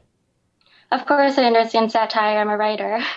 I think satire caters to the audience that you're speaking to, so it says something about what the audience finds humorous or acceptable when you're using those sort of jokes. And I think satire is supposed to punch up. Um, so unfortunately, he's not doing that when he draws a parallel to Orientalism to make a point about um, Native American mascots. But isn't his point that there are lots of stupid racist people who, in, even in their attempt to be conciliatory on race, end up putting their foot in it and saying something dumb? I really don't think that we're going to end racism by joking about it. Like, I'm glad that the um, white liberals feel like they are less racist because they can joke about people that are more explicitly racist, but that actually does nothing to help people of color. Why, why attack a satirical attack on Dan Snyder's racism instead of just attacking Dan Snyder's racism? Um, well, if you're familiar with my activism or my work, I've been very vocal about um, Native American mascots. I went to the University of Illinois for my undergraduate career.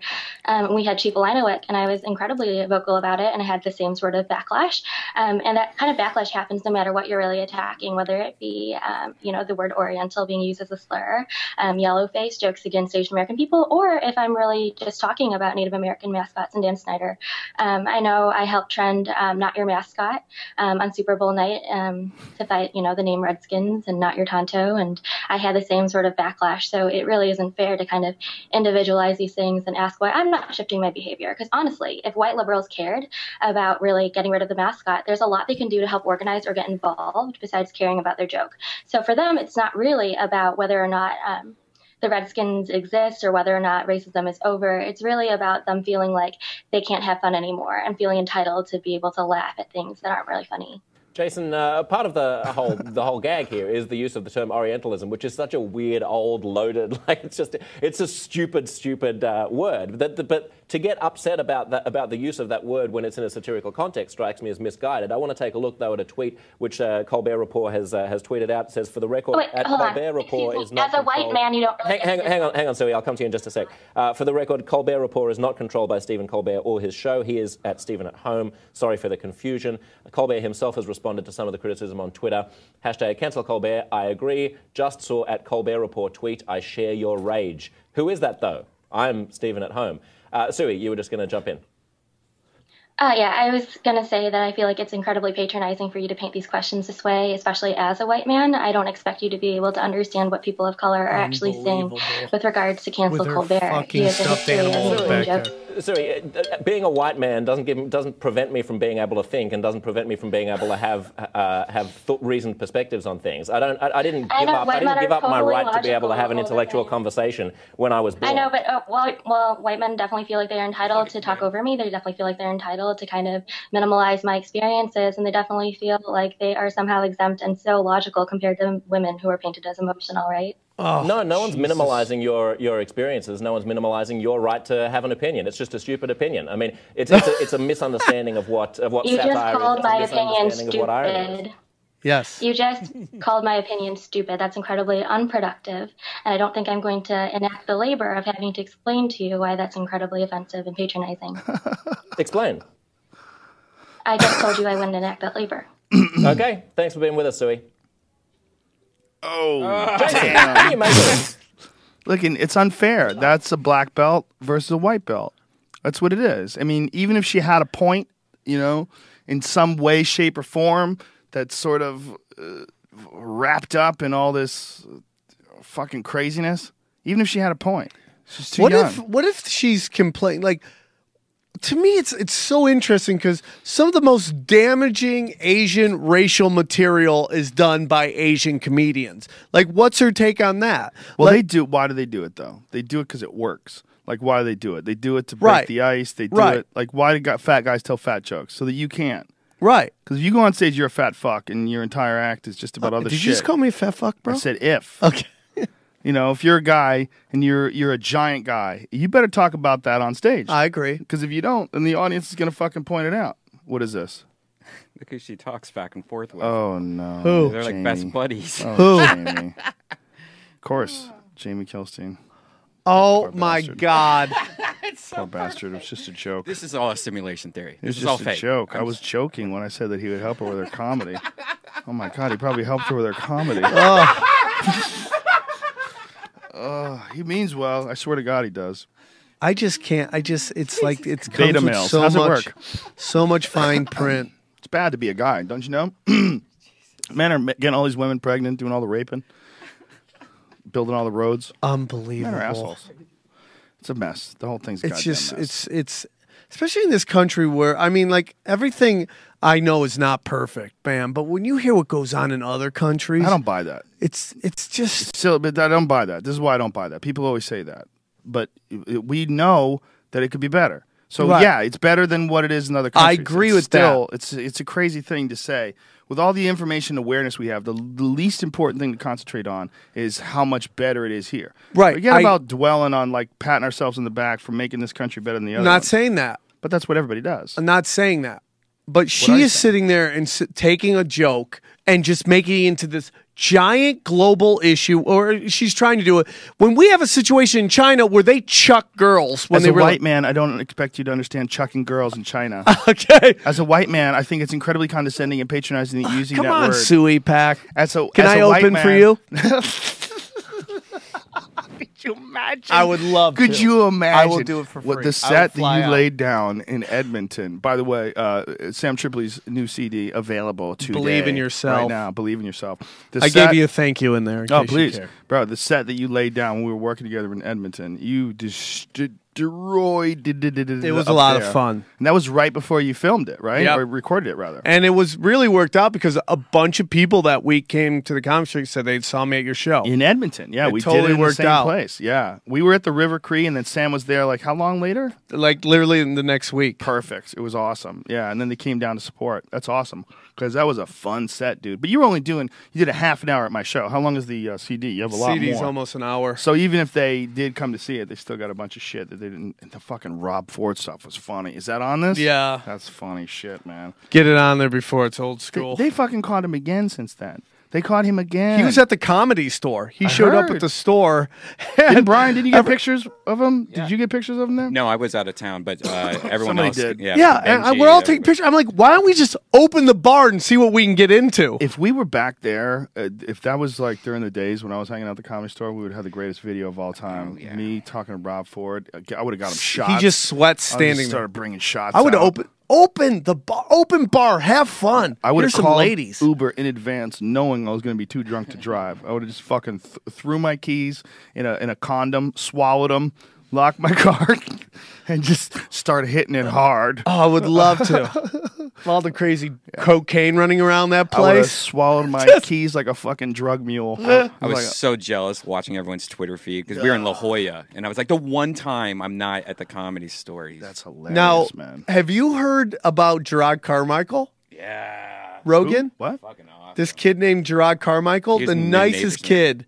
That kid right there, he just shot his first stand up special was a one hour HBO special directed by Spike Lee in the OR at the comedy Oh store. yeah, you know who told me that was um. Uh, He's the nicest Ian. kid. Ian Edwards told me he was doing that there. It's the The greatest. nu- dude could not. I mean, really, dude. Yeah, Ian actually came over to the Ice House after we had done it. He did it like on a Wednesday night, right? Yeah, he did on some crazy night, man. Yeah, it was a Wednesday night because Ian went to see it, and then he came down to the uh, comedy store afterwards. Such a nice kid, but that's legendary, dude. That is legendary. and blowing the your fuck up. first ever stand up on television is a Pretty one hour badass. It's pretty badass. in the most the s- most sacred of rooms. I mean, the OR is crazy. How many um, specials have ever been done in the OR? I think that's the first.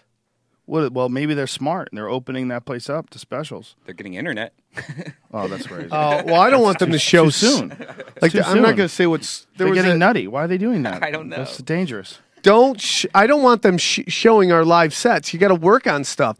That's Oh, why that's there was the a problem with the Laugh Factory was doing that for a while. there's a comedy club out, and I don't want to say the name, but they were they were. If you signed the agreement to play there, they record your set, and I'm like, I don't want you to record my set because I'm coming here to work out material. That's fucked. That's fucked. Yeah, that's not good.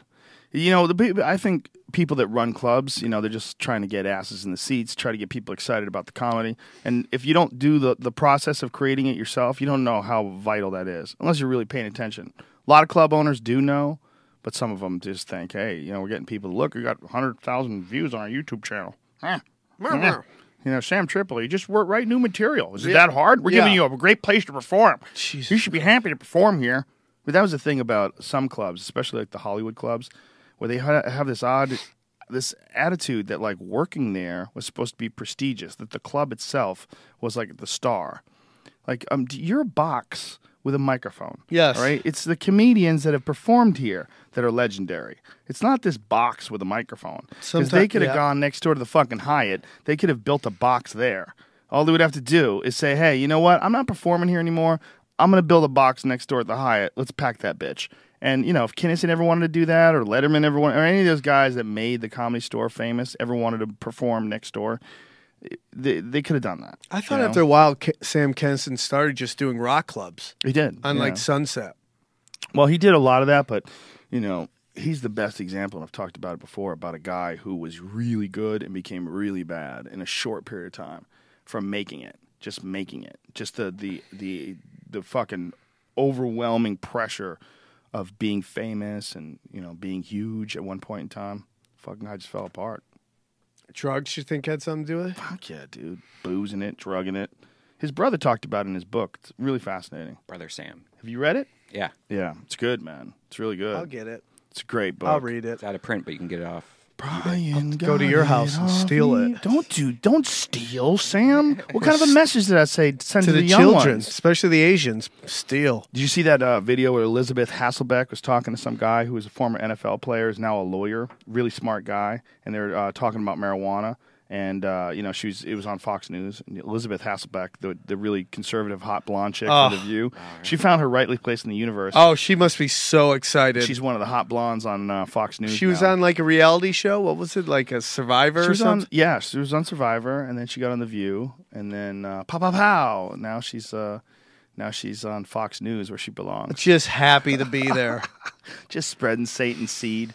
And uh, she was talking to this guy who's a, um, f- a former football player, and they were talking about weed. And the guy made an excellent point. He's like, "Isn't it going to send the wrong message to the children?" He was like, "If the NFL today decided to ban alcohol use for all of its players, it wouldn't affect teen alcohol use at all." And she was just like, "Earth." yeah. That's her. That's her face. That's the face that she had. He was like. "There's What? there's worse things to worry about. We don't have to play it. I don't. I don't want to play it. It's so fucking dumb. Those conversations are so brutal too. When you uh, when you have long form conversations like on a podcast and like say all the things you were talking about, whether it's we're talking about the, the cancel Colbert thing or racism or privilege, these are like long discussions. They're long debates where if you're if you're going to really get to the heart of something and find out a person's real opinions on something, you it's a very subtle and nuanced sort of a thing. There's you need to really be able to talk for long periods of time. There's nothing wrong with that. But when you're doing that on a, a show like a Fox News show, You have three minutes. Yep. This conversation with this football player was three and a half minutes long. Football player turned lawyer. Three and a half minutes. And then at the end, they're like, okay, well, thank you for your time. We appreciate it. Bye. We're done t- covering this subject. We're going to discuss uh, gay military people Yep. and fucking what about gay marriage? And they're wearing camo now. What do we do? We take camo back. It's You know, like- unbelievable. but it is unbelievable. But it's it's that form of entertainment, that form of communication, that form of entertainment. Let's call it entertainment because that's really what it is. It's it is not just unsuitable. It, it's not adequate for complex topics. It's not it's not adequate when you discuss the subject of marijuana and teenagers. If you're discussing it like that, or discuss the the subject of the NFL telling players that they can't or can use marijuana and whether or not you support that. You're, what you're supporting, if you support that they can't, they can tell players they can't use it. You're supporting people having control over their employees. You're not. There's no when re- they're gone Yeah. from work. Exactly. Exactly. You're not even talking about something that they're like in showing up at work drunk. You can't play football drunk. And you probably can't play it high. Maybe you can. I think Basketball players basketball do. Players do. Yeah. They love it. They love it. So it probably takes them out of how big the moment is. Do you know? They're not really thinking. They're mo- more in like just in the moment of playing basketball than realizing, oh, this might be Game Seven of this playoff game. Do you know what I'm saying? To a point What's where a it chills feel- them out. You don't Yeah. like to smoke the weed that much, but when when you're when you smoke the weed and you do things whether it's jujitsu or playing pool, those are two things I could speak of. You play better. It's a 'Cause you're not- performance enhancing drug. Yeah. you have a more you have more sensitivity. You feel things better. You you you you literally you're tuned into like whatever the fuck it is better. You tune into distance better. You tuned into the rotations of a ball. You tuned into the way a person moves. Like when you do jujitsu and you're high, you can feel things better. You feel that sounds okay. You can feel movement better. Yeah. You feel balance and shifting better. I, the only time I ever perform high is when I go to the Underground Cafe. I'm doing it in June, like the uh, Toronto? The, yeah, the 12th through the 14th, and it's like I don't have a say in it. As soon as I hit the stage, by the time my foot presses down on that, I am gone, and it's just it's very interesting because Well, once explain why you don't have a say in it. because the room Explain is what out. it is. Well, basically, it's this uh, weed bar that has a comedy club in it, and it's so much fun to do. So they have a stand-up show, but usually before the stand-up show, sometimes there's like an improv troupe or there's an open mic. Which it can be like two hours long, so people are hotboxing in there, and everybody's smoking weed all the whole time before the show, the stand-up show even starts. And then the stand-up show starts, and there's usually like two or three people go on before the headliner, and everybody's just hotboxing, smoking weed, smoking weed. So when you walk out, you're just walking into this just this room of fucking weed smoke, and it looks like gorillas in the mist. Like you just see black objects moving in the, the in the background under this like this cloud of smoke, and by and by the time my foot hits the stage, I am gone. I can tell you, I'm high. Just from breathing a second. Just in. breathing in, and I've stopped going. Okay, I'm so high now. I just accept it and just start riffing. Hinchcliffe had a green out there where he actually had to take off his shirt, and it's so unlike him. He had to like sit outside on the sidewalk He for a half wasn't. hour. do- He was trying to s- rustle up some boys. I know what he's doing. With that nice gay Super- face. Super twink. I know what he's Super doing. twink. Trying to Super twink. trying to put on an extra show.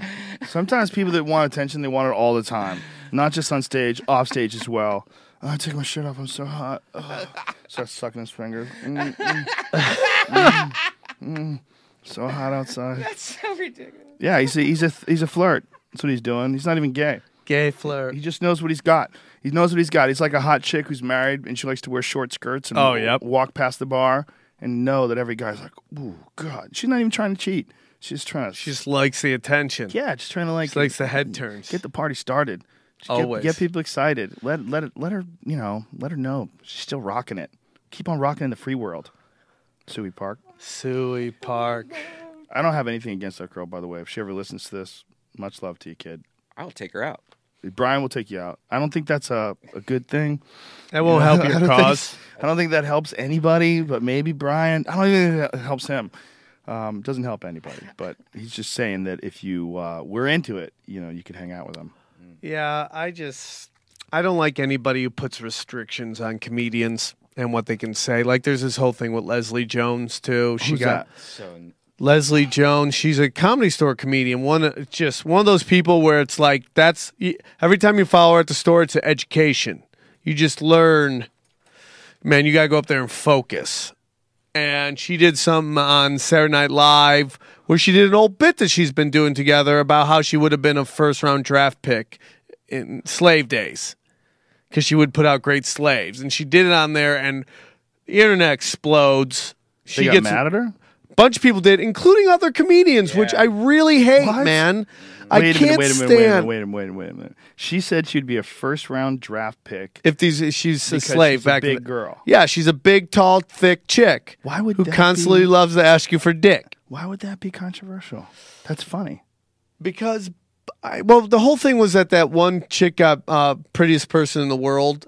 It was the girl from Twelve Years of a Slave, Right. and She uh, and she it, that's kind of where it started from, like what draft pick she would have been, and how Right. Leslie would have been a first round draft pick, Right. Because she could put out strong stock, you know. that? That's you talk about that on stage. Yeah. about wanting to fuck a gladiator chick. Yeah, so to make some fucking like Jon Jones's mom. I don't want to get in trouble, but you know, you know, just the whole thing about No, how no amazing that woman was. Oh, Mr. or it's Mrs. all Jones. love from Just my joke.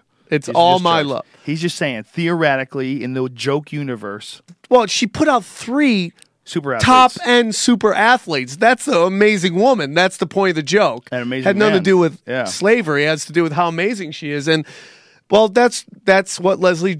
Can you pull up Leslie Jones's rant on? Uh, she did it on Weekend Update. You know how the whole thing was that you know Saturday Night Live didn't have enough uh, diversity, especially when it came to So black she was on women. Saturday Night Live. She's on Saturday Night Live. She did a a little monologue on Weekend Update, and people flipped out. Oh, okay. I'm so fucking confused because you were saying it was a part of her comedy special. Yeah, but no, no, it's a part of her stand-up act that she did as a monologue on Saturday Night Live why did she do that? because it was Weekend Update, and they They, they, were asked her to. They she probably pitched it as a little thing for uh, Okay. that girl getting. Well, let's hear it. Okay, I'm, I'm pulling it up. Well, yeah, I think we'd like you know if we're smart, we should hear both versions.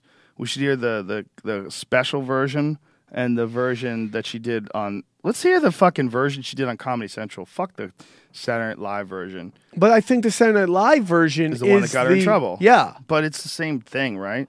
is it on her special? I've just seen her don't do know. it at the comedy I store don't- a yeah, I don't- thousand times. Yeah, I, I think she only did it at the comedy store. I don't think that was on. I couldn't imagine someone would really get upset about that. oh yeah, I mean, I, there, you just hear comics laying into her, and I'm just like, what are you What doing? fucking comic? Who? Ah, I don't want. Don't say Jamie Kilstein. No. Don't say I, it. I actually tweeted the comic that did it, and he he wrote me back uh, saying that he took down all of his posts about it and he retracted everything uh, about it. Oh, cool. So what the fuck happened, man? What was it all about? Uh, Oh, Shang. I know Shang. yeah, He did it. yeah, Oh, well, got a little crazy. Maybe he was drunk. Yeah. I mean, he took it down, so Yeah. Well, I don't know. He retracted it. But I just like I, I just think you should I, I don't understand the, the thought of restricting what people can say.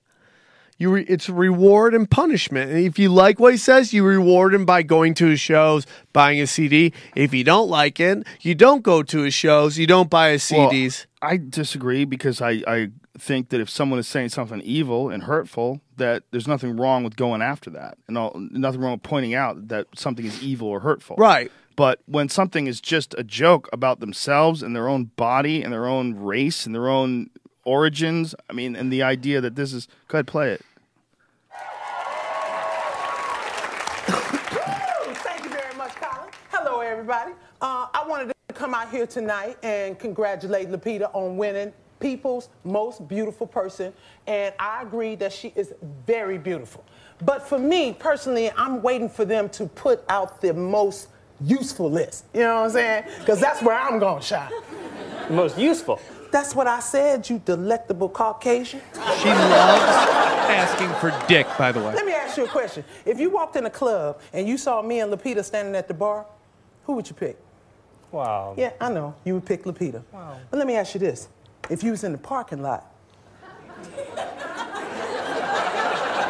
and three Crips is about to whoop your ass, who you gonna pick then? I would pick you. You're damn right you will. And that's my point. The way we view black beauty has changed. Look at me. See, see, I'm single right now. But back in the slave days, I would have never been single. I'm six feet tall and I'm strong, Colin. Strong! I mean, look at me. I'm a mandingo. Leslie, you're not saying you'd rather be a slave, No, right? No, that is not what I'm saying. I do not want to be a slave. Hell, I don't like working for you white people right now, and y'all pay me.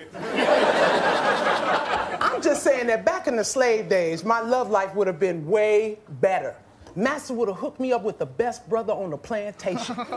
And every nine months, I'd be in the corner having a super baby. Every nine months.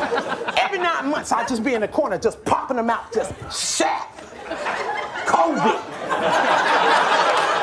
LeBron, Kimbo Slice, Sinbad. Sinbad. That's what I'm saying. I'm saying I would be the number one slave draft pick. All of the plantations would want me. I'll be on television like LeBron announcing which plantation I was gonna go to. I would be like, I'd like to take my talents to South Carolina. I do believe that there's gonna be a lot of opportunities there for me.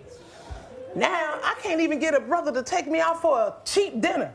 I mean, damn, can a bitch get a beef bowl? can a bitch get a beef bowl? Can a bitch get a beef bowl? Leslie just- Wow, it's weird that she had to do that. It's weird she had to do it like that, like using him as like a, like a, a guy to banter back and forth to make it look like it wasn't a bit. Yeah. it's fucking hilarious though. It was funny. I bet it's even better on stage though. I was- She's a dude. You got it's we call like uh, we call her education, man. You got to follow her to education because you got to learn to survive. sweating. She's sweating. Oh, she loves to sweat and hug you. Yeah. And then funny, she used man. to corner me in the back during the Dublin's days and just beg for dick. It was so great. How long ago was this? Back in Dublin's day, you remember? How long the- ago was this? What, what year was that? Dublin's was Six? what, like 2000? 2006? Six? Was it 2006? I'd like to say 2003 or four. Three or four? Yeah. It was the early days. Well, Dublin's changed, you know? Dublin's was like a spot where it was like uh, very few people were going, and then it became like a Dane Cook spot for a while. Yeah, well, the fir- I said the first year or two, it was great because you know he, Jay Davis and Ahmed Ahmed brought in this pretty insane crowd, and like you know, people you would go up there and you find out how good of a comedian you were, and if you did really well, well there, it would, word would spread. And but then, then, it it started changed. becoming a thing where oh, I'm not going on after him, and you got to put me on before him. Yeah. and people started controlling the lineup. And Yeah. guys started becoming prima donnas. then doing an hour in the middle of the show. and stealing people's material. Oh, There was a sitting in the back that. watching. and then saying that they were going to get their lawyers on you if you kept doing the bit. that happened to me. Didn't that happen to you, Yes, Sam Tripoli? with What Dane? Cook. That's crazy, Sam Tripoli. What happened? What was the bit? I, I did a bit about the time. I, I was a big Tool fan at the time, and I did, and I still am. But I did a bit about when I got pulled over by the cops, and they wrote me a, a ticket for like two fifty for speeding, and he handed it to me, and I said thank you. And I remember how stupid that was to say thank you for this fucking ticket. And I'm, at the time, I'm like, that's like saying thank you after you get prison raped. And I used the line, I'm breathing, so I guess I'm still alive. Thank you, which is a, a lyric from a Tool Right. song. And I did on stage because I was showcasing for Jamie. And I Jamie made me this thing showcase regular where I would always just get to showcase. And then I just became a regular really quick. And I was gonna do a showcase, and Jamie didn't show up. So I'm like, I'm just gonna do my regular set, you know.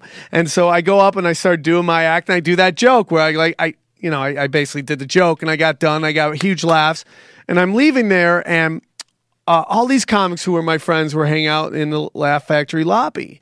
And it was like Butch Bradley and a couple other people. And Dane was there. And I didn't really know Dane, but I knew of Dane. So I'm leaving with my with Scott Ross at the time. Pull up Dane's Instagram. There's a picture of him shirtless. So I uh, I do the I, I you know I'm saying goodbye to everyone and I'm with Scott Ross who was my roommate at the time Right. and we and I say goodbye to everybody and I saw Dan go hey Dane thank you uh, I, I'm like hey Dan I'll see you later and he goes oh by the way you're doing my bit in front of everybody and I go what and all of a sudden Armo rage just starts coming through me Armo Rage, yeah Armenian Rage. yeah just that Armo rage This I'm is like, uh, this is his latest uh, Instagram. He's got his shirt off and Those are bedroom he's eyes right there. sucking his stomach in to the point where he's probably losing circulation. He I mean that is. He's sexy. But read the caption. oh no, I didn't. what does it say Whoa. well that's a caption and a half Read the caption. Thank you to uh, all my fans and friends over my career. I'm starting a new film next week, writing the, my next one, and prepping a lot for press tours and interviews over the next couple months for Planes 2. A huge surprise. And a huge surprise. And a huge surprise. I'm in the best place in my life. I love the people around me. I have let go over my past and that held me and I've embraced a future that is whatever I want it to be. I've worked with wonderful charity organizations over the years and I'm grateful to have always given back and being mindful that the, the future success depends on how I cr- can create for others now. Pound sign, hard work. Hmm. Yeah, you living- know, the more pound signs, by the way, you have after your fucking statements, the more I think you're an idiot. I'm just gonna let you know more. The more time you hashtag after Yeah. your fucking, if you have more than three hashtags, I can't really talk to you unless they're really funny. Yeah. Unless one of them says one thing, one of them says not really, and then the next one says something even funnier. Uh, other than that, if you have like fuck five or six motivational hashtags, like he needs a hug, man. I mean, maybe he's trying to be ironic or funny. funny? What's what's that hashtag? Uh, What's that say? Let's stop shitting on Dane here. The, J- the Poor gym made me like, what? He's, uh, you know, it's it's interesting, guys that were like in this great place at one point in time, and then everything is kind of like kicked out from under them, you know. And with Dane, like the allegations of plagiarism, the the Louis C.K. thing, is very similar in a lot of ways to the Carlos Mencia thing. Yep. It's just Well, I think Mencia's worse because he found out people found out he wasn't Mexican. That's Yeah. the that's why it's, he lost that whole group. yeah, that was devastating. You know, it's all a lot. That's what people hate. I mean, you'll always, no matter what, you'll always have a core group of fans that no matter what people say with you about you, they're going to stick with you. But that Dane Cook thing was so crazy that people were sending it to me. Like people were like like, like laughing. Let's let's not go through all his fucking Instagram. but people uh, the people were sending it to me, going, "What the fuck is this?" It's interesting. I don't know. well, I mean, he's pr- trying to pump himself up. He's getting excited about things. He's trying to be positive. I get all that. I know he went through a really dark time, so that's kind of sucked. But Why why why are you standing there with your stomach sucked in like that, looking all sexy? Because maybe that's his crowd. I don't know, man. It's just Like like that's you should do that. You you know what you should do? You should do like the same thing that um that uh Steve-O did with Angelina Jolie, where all the tattoos that she gets, he gets. you should do the same thing with all Dane Cook's tweets. All of his Every time he does an Instagram, you should do an Instagram in the exact same pose with the exact same caption. With my tits hanging out. I mean, considering what you just told us, you know that whole thing. Oh, that was long. I time know, I know, I know, but it would be fun for a week project. For One one, a week. one week, Every time I do the same work thing he does. just the same words, the same everything. Ah, Poor bastard. He ain't a bad guy. Did you, I did you think s- he had a hard life. do you see that fight that uh, Seth Rogen's doing with Macklemore right now? now I it's thought that- Macklemore. I thought What it is he was fighting with. Oh, because now. Macklemore did that kind of.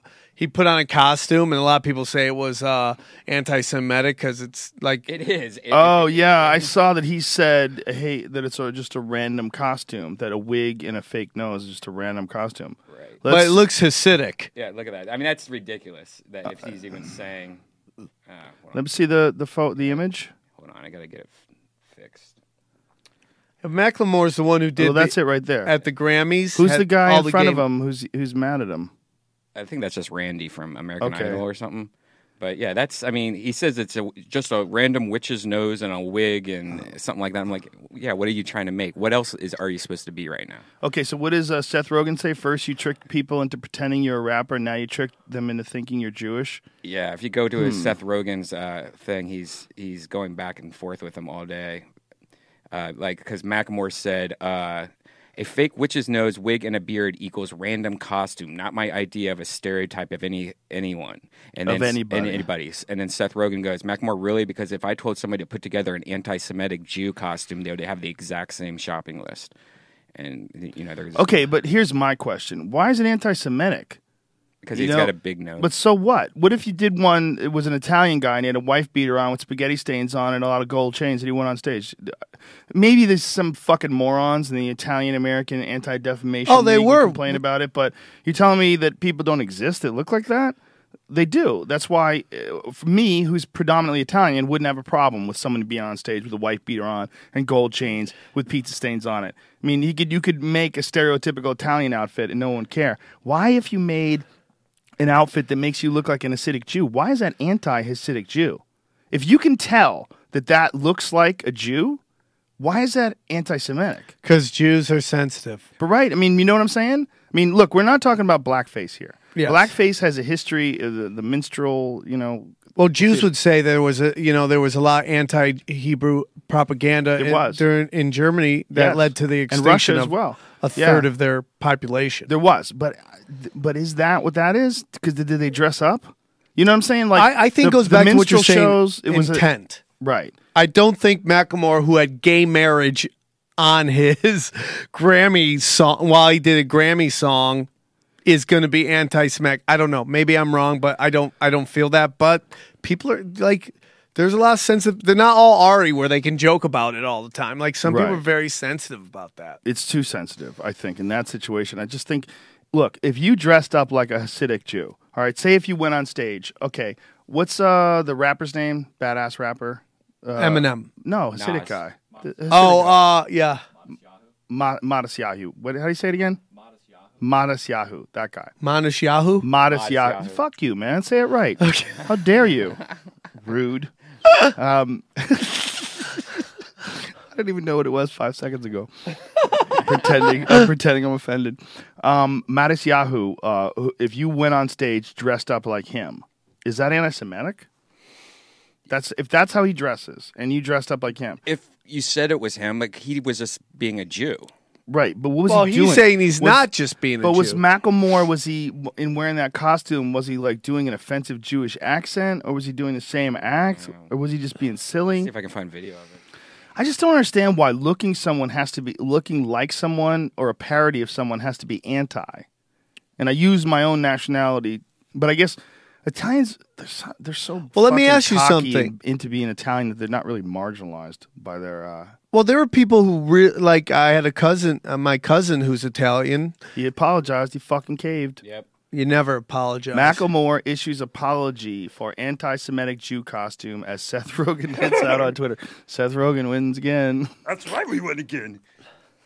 What is that? that was That's my Seth Rogen character. That's Yoda, you fuckhead. Jesus Christ.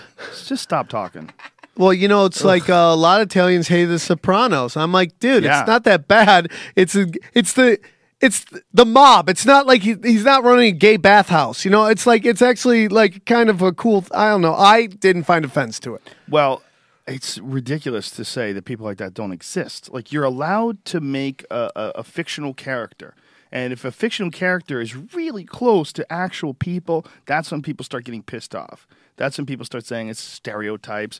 But stereotypes exist for a fucking reason. Well, I don't know if he just went up. I think you're right. If he just went up there and just sang, dressed in that costume as him, I don't know what the Yeah, I what's don't know actually either. going on. But I don't know either. But about the Sopranos thing, like the idea of like not using stereotypes is so in painting a story is so fucking ridiculous. Well, because sometimes stereotypes are accurate, and if you're gonna be able to paint a story, create paint a creative vision, whether it's a television show or a movie, what's wrong with having a black pimp? Is that okay? I mean, it seems like there's black pimps. There's been black. I saw pimps up, hose down. Is it a stereotype? yeah. I mean, is it Well, a stereotype? To, I, I tell people, I mean, I've wa- Hollywood. I think stereotypes work, especially in commercials. It's like casting directors, like, oh, you fit the stereotype of the character. Why, you know, it's just. Well, it's not just that. It's like if you want to paint a story about real life, you would paint a story about things that people can relate to. And one of the things that people can relate to is an Italian guy with fucking pizza stains on his t-shirt and gold chains on. Those are real people. wearing sweat Yeah. suits. if you got a guy like wearing sweatsuits like fucking Tony Soprano, go, hey, where's the gabago? Where's the fucking guy with the thing? Yeah. Where's the ziti? The fucking ziti? Those are real people. Yeah. Like you know those people. Yeah. If you listen to Floyd Mayweather's dad, okay, that's a real guy. Yeah. It's a real old black boxer. Yeah. If you're gonna make a, a, a parody of an old black boxer and you had a guy who could speak very well and he looked like that guy and he started like if you got Ian Edwards to do Floyd Mayweather, would that be a stereotype? Is it a ter- stereotype when there's a real person that's Right. like that? I A agree. A lot of them. I understand. It is a stereotype, but shouldn't you be allowed to do that when you're portraying fiction? The idea that they would- the, the Italian American Defamation League would want every Italian to be like Leonardo da Vinci. Yeah. You know, or Michelangelo or something like that. Right. Only the most positive. Ex- You're not allowing people to create fiction. Yeah. You're not allowing them to create art. Is it because it's like actual facial features though, like Macklemore's nose or Asian person's eyes? That's actually what they look like instead of what they're wearing. Right. Well, I can see what you're saying. So, like, like Jerry Lewis when he would do like the Nutty Professor, and he would, or Right. they would, uh, the old days when they would do like uh, fake Asian characters. Yeah. They oh, oh, Well, that's oh, obviously you?" oppressive. right? Right, That was, yeah. But what about the very girl from- stereotypical, but also very racist. What about right? that famous actress who went as the uh, Orange is the New Black character who was black, and she wanted to be that character, and everyone's like, "That's blackface," but it goes back to what is I don't the know what you're intention. talking about. I have no idea. Do what you you're know? talking Can you look that up? The the actress who went for Halloween costume as Orange is the New Black. She's a hot blonde actress. And she went in blackface. Yeah. She went in like as a Latino or black character, and people like that's blackface. But the intention is, if I'm a, if I'm someone I want to go as Dwyane Wade, there's someone who went. it- That's it. That's her. Okay. She loves the show. What's the what's the intention there, or do we have just a set Still rule? blackface. Yeah, you can't. You can't even go uh, tan face. Yeah. Tan face is dangerous, right? If you're not tan, like say you want to be a Brazilian, you want to pretend to be Brazilian. Yeah. you can't do that. You can't do that.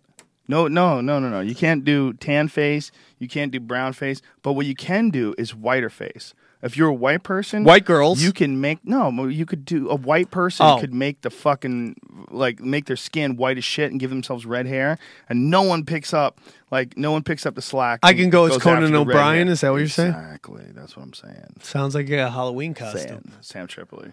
All right, dude. What's the name of your CD again? One more time. Uh, believe Right in here. yourself. Believe in yourself, ladies and gentlemen.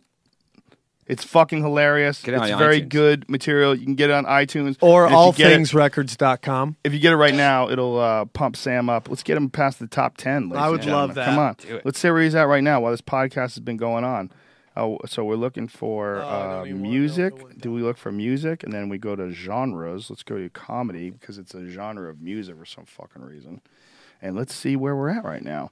The Also- comedy albums number one, Jim Gaffigan. He's been number one for a while. He's a bad motherfucker. With the bullet, one with the bullet. Brian Regan's number 11. He's we were talking about hilarious. earlier today. Louis C.K. is number 14. Where you at, son? I guess I've dropped. Uh, There's no Punch Drunk. Sports oh, is also. dude, you're number eight. That's why. Yes. You're beating Louis C.K. man. Dude, you're beating everybody. Yay! You're, you're, you're kicking ass, man. You're beating Brian Regan. That's why I couldn't find you. You're beating Lewis Black. Powerful. Just through the fucking power of the internet. I'm so excited to be top 10. You're not on any TV shows right now. You're just slamming it home through the internets. I'm really excited. Thank you, everybody. Congratulations, my brother. Congratulations. That's the best thing ever. Powerful Sam Tripoli. Top 10. Follow him Wow. online. Uh, tomorrow night, Ice House Comedy Club. Bill Burr, Tony Hinchcliffe, me. Uh, who else? Ian Edwards. God damn, that's a show. Uh, tomorrow night, ten thirty. You want to go up? You around? Punch Drunk sure. Sports. Brian Redban as well. Yeah. Brian Redman as well. Don't do that fucking name, that voice. That's not what he sounds like. You don't think so? The Naughty Show. no, no. Come on. Help you, I can. No, Joe, you just no. gotta watch the movie Just Neighbors. shut the fuck up. You're the worst impressionist of all time. Uh, tomorrow night, uh, Ice House. Uh, okay, we'll see you soon. Uh, thanks to the sponsors. Thanks to Squarespace.com. Go to Squarespace.com and use the code word Joe to save yourself some money.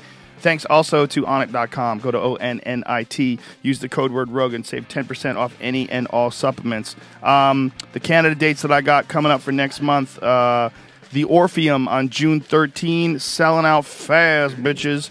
And uh, I'm in Lloydminster on June 12th, and I think it's sold out already. If it's not, it's very close to it. And uh, that's it. Uh, much love. See you guys soon. And uh, big kiss to you all. Mwah, mwah, mwah.